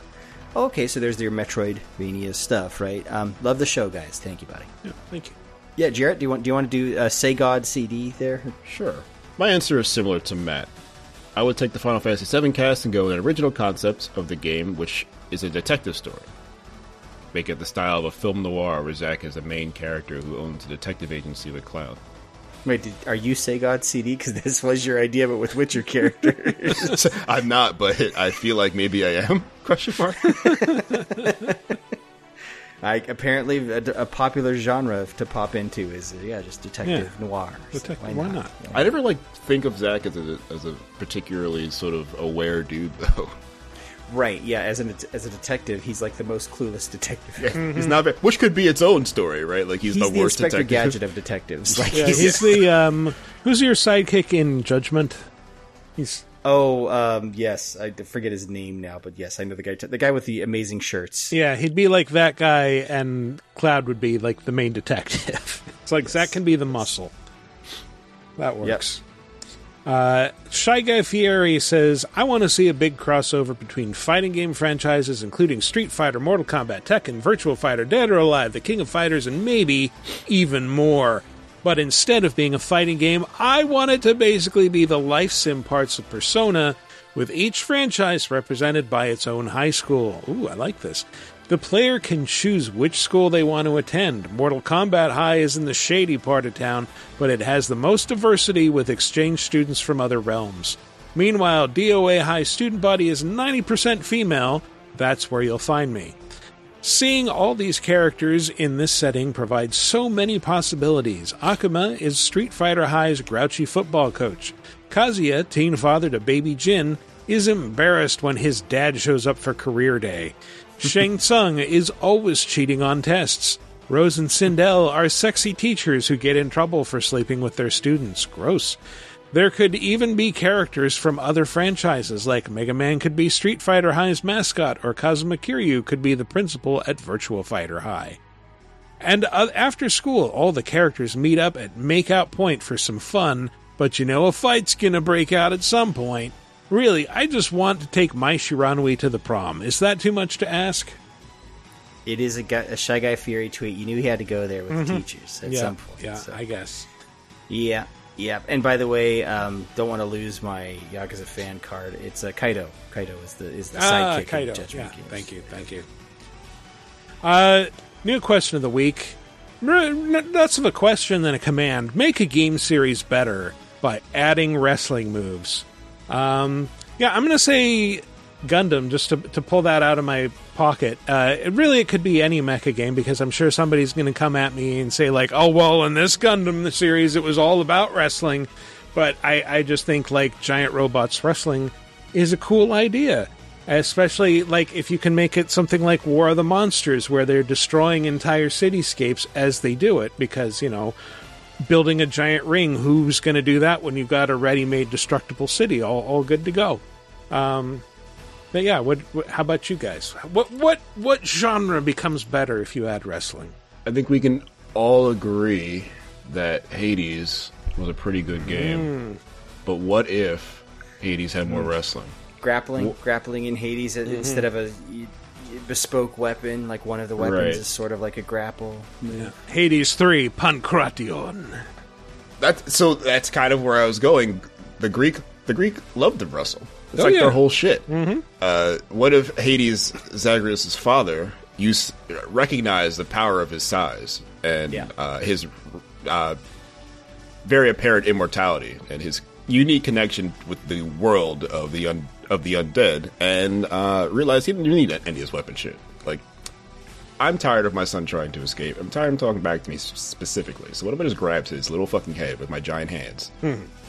and threw him across the ring? Yeah, I mean that that'd be a pretty killer boss fight. Yeah, there at the end of that game. Yeah, hmm Get get an audience. Uh, Medusa going through the, the, the crowd selling snacks. Yeah, there's a whole boss with with as an audience. Just go to the Coliseum where they're all cheering for you anyway. I think the what's his name the Minot, uh, the Minotaur was kind of like that. He kind of yeah, he was, a, a, he was a bit of a pro wrestler. Um, thing. but what if we'd like ropes, clotheslines, Irish whips, like get into it? Yeah, I'm down. I mean, yeah, the- I'd love to see them add something new, a new mechanic like that to the sequel, which maybe they will. We don't know. Um, my answer is not original, but it's something that has been lost in recent years that I wish we could recapture. Um, there was a little game series at one point called NBA Jam that used to let you have pretty dirty moves there on the floor and kind of take out other guys and stuff. And like we sort of lost that. And, and, and you know, we talked about NFL Blitz, right? And sports games in general.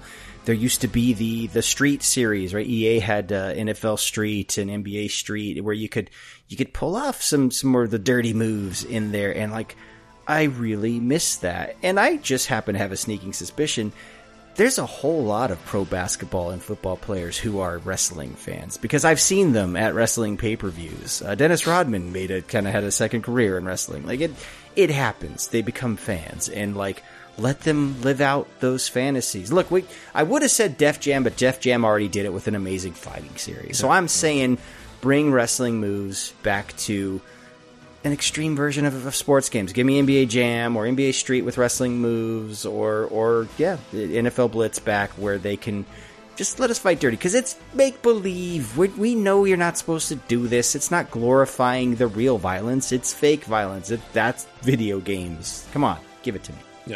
Actually, I'm going to change my answer to Castlevania because then we could have WrestleVania, uh, which was one of the two titles of uh, this Midnight Arcade Play Your Way book, which not Choose Your Own Adventure book that I got sent a few years ago and never talked about on the show. So, excellent Ernesto Cousins 3 and WrestleVania together in one uh, one volume. Look for it. It's from Penguin Workshop. Whatever. I remember that. I remember Mhm. that, and it's um, I just love the yeah. Instead of WrestleMania, WrestleVania, uh, Mhm. WrestleVania 36 from Transylvania. Sure, let's make it yeah, happen. wrestle wrestle uh, creatures of the night. Yeah, sounds Right on. awesome.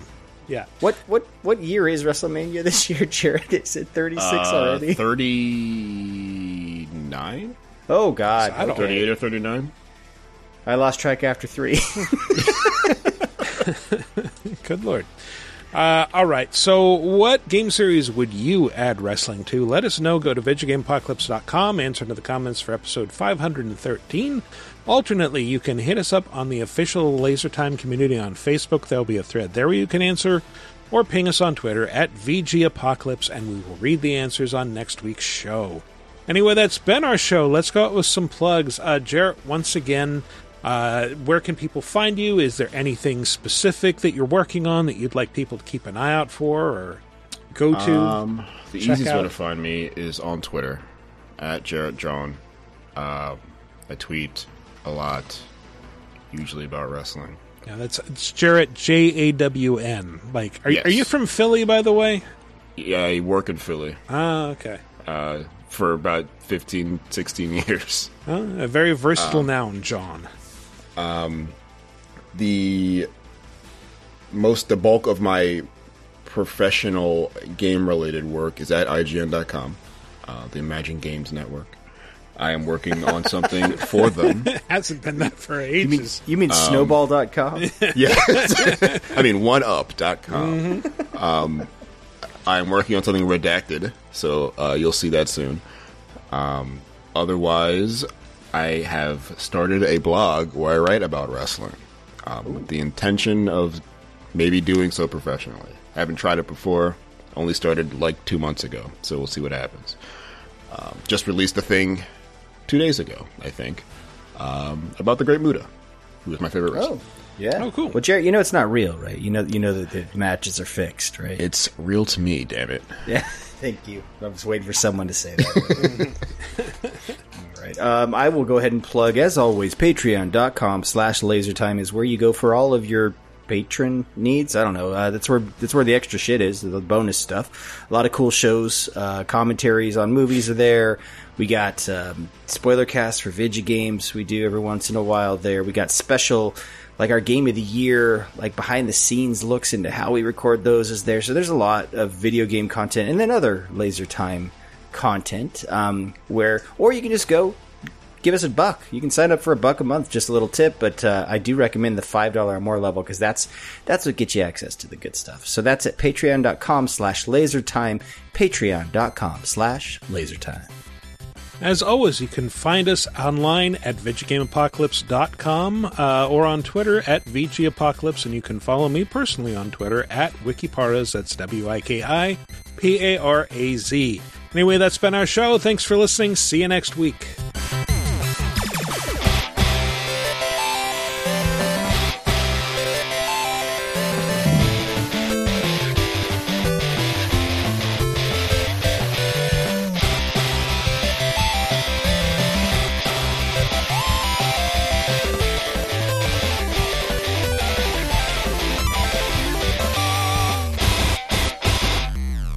The show is terrible and you hate what you're doing, remember, I'm sad. Hmm. Hmm. Hmm. Yeah. Or I, was, I thought you were going. Remember, I do this for a living. no, no, no. Great, No, no, great no. starting Bull quote energy. of a- that's a title I've ever heard. Mm-hmm. I'm sad. Yeah. All right. I'm sad. The show. Okay, here we go. This episode is cursed. 513. Let's go. I'm gonna make it weird.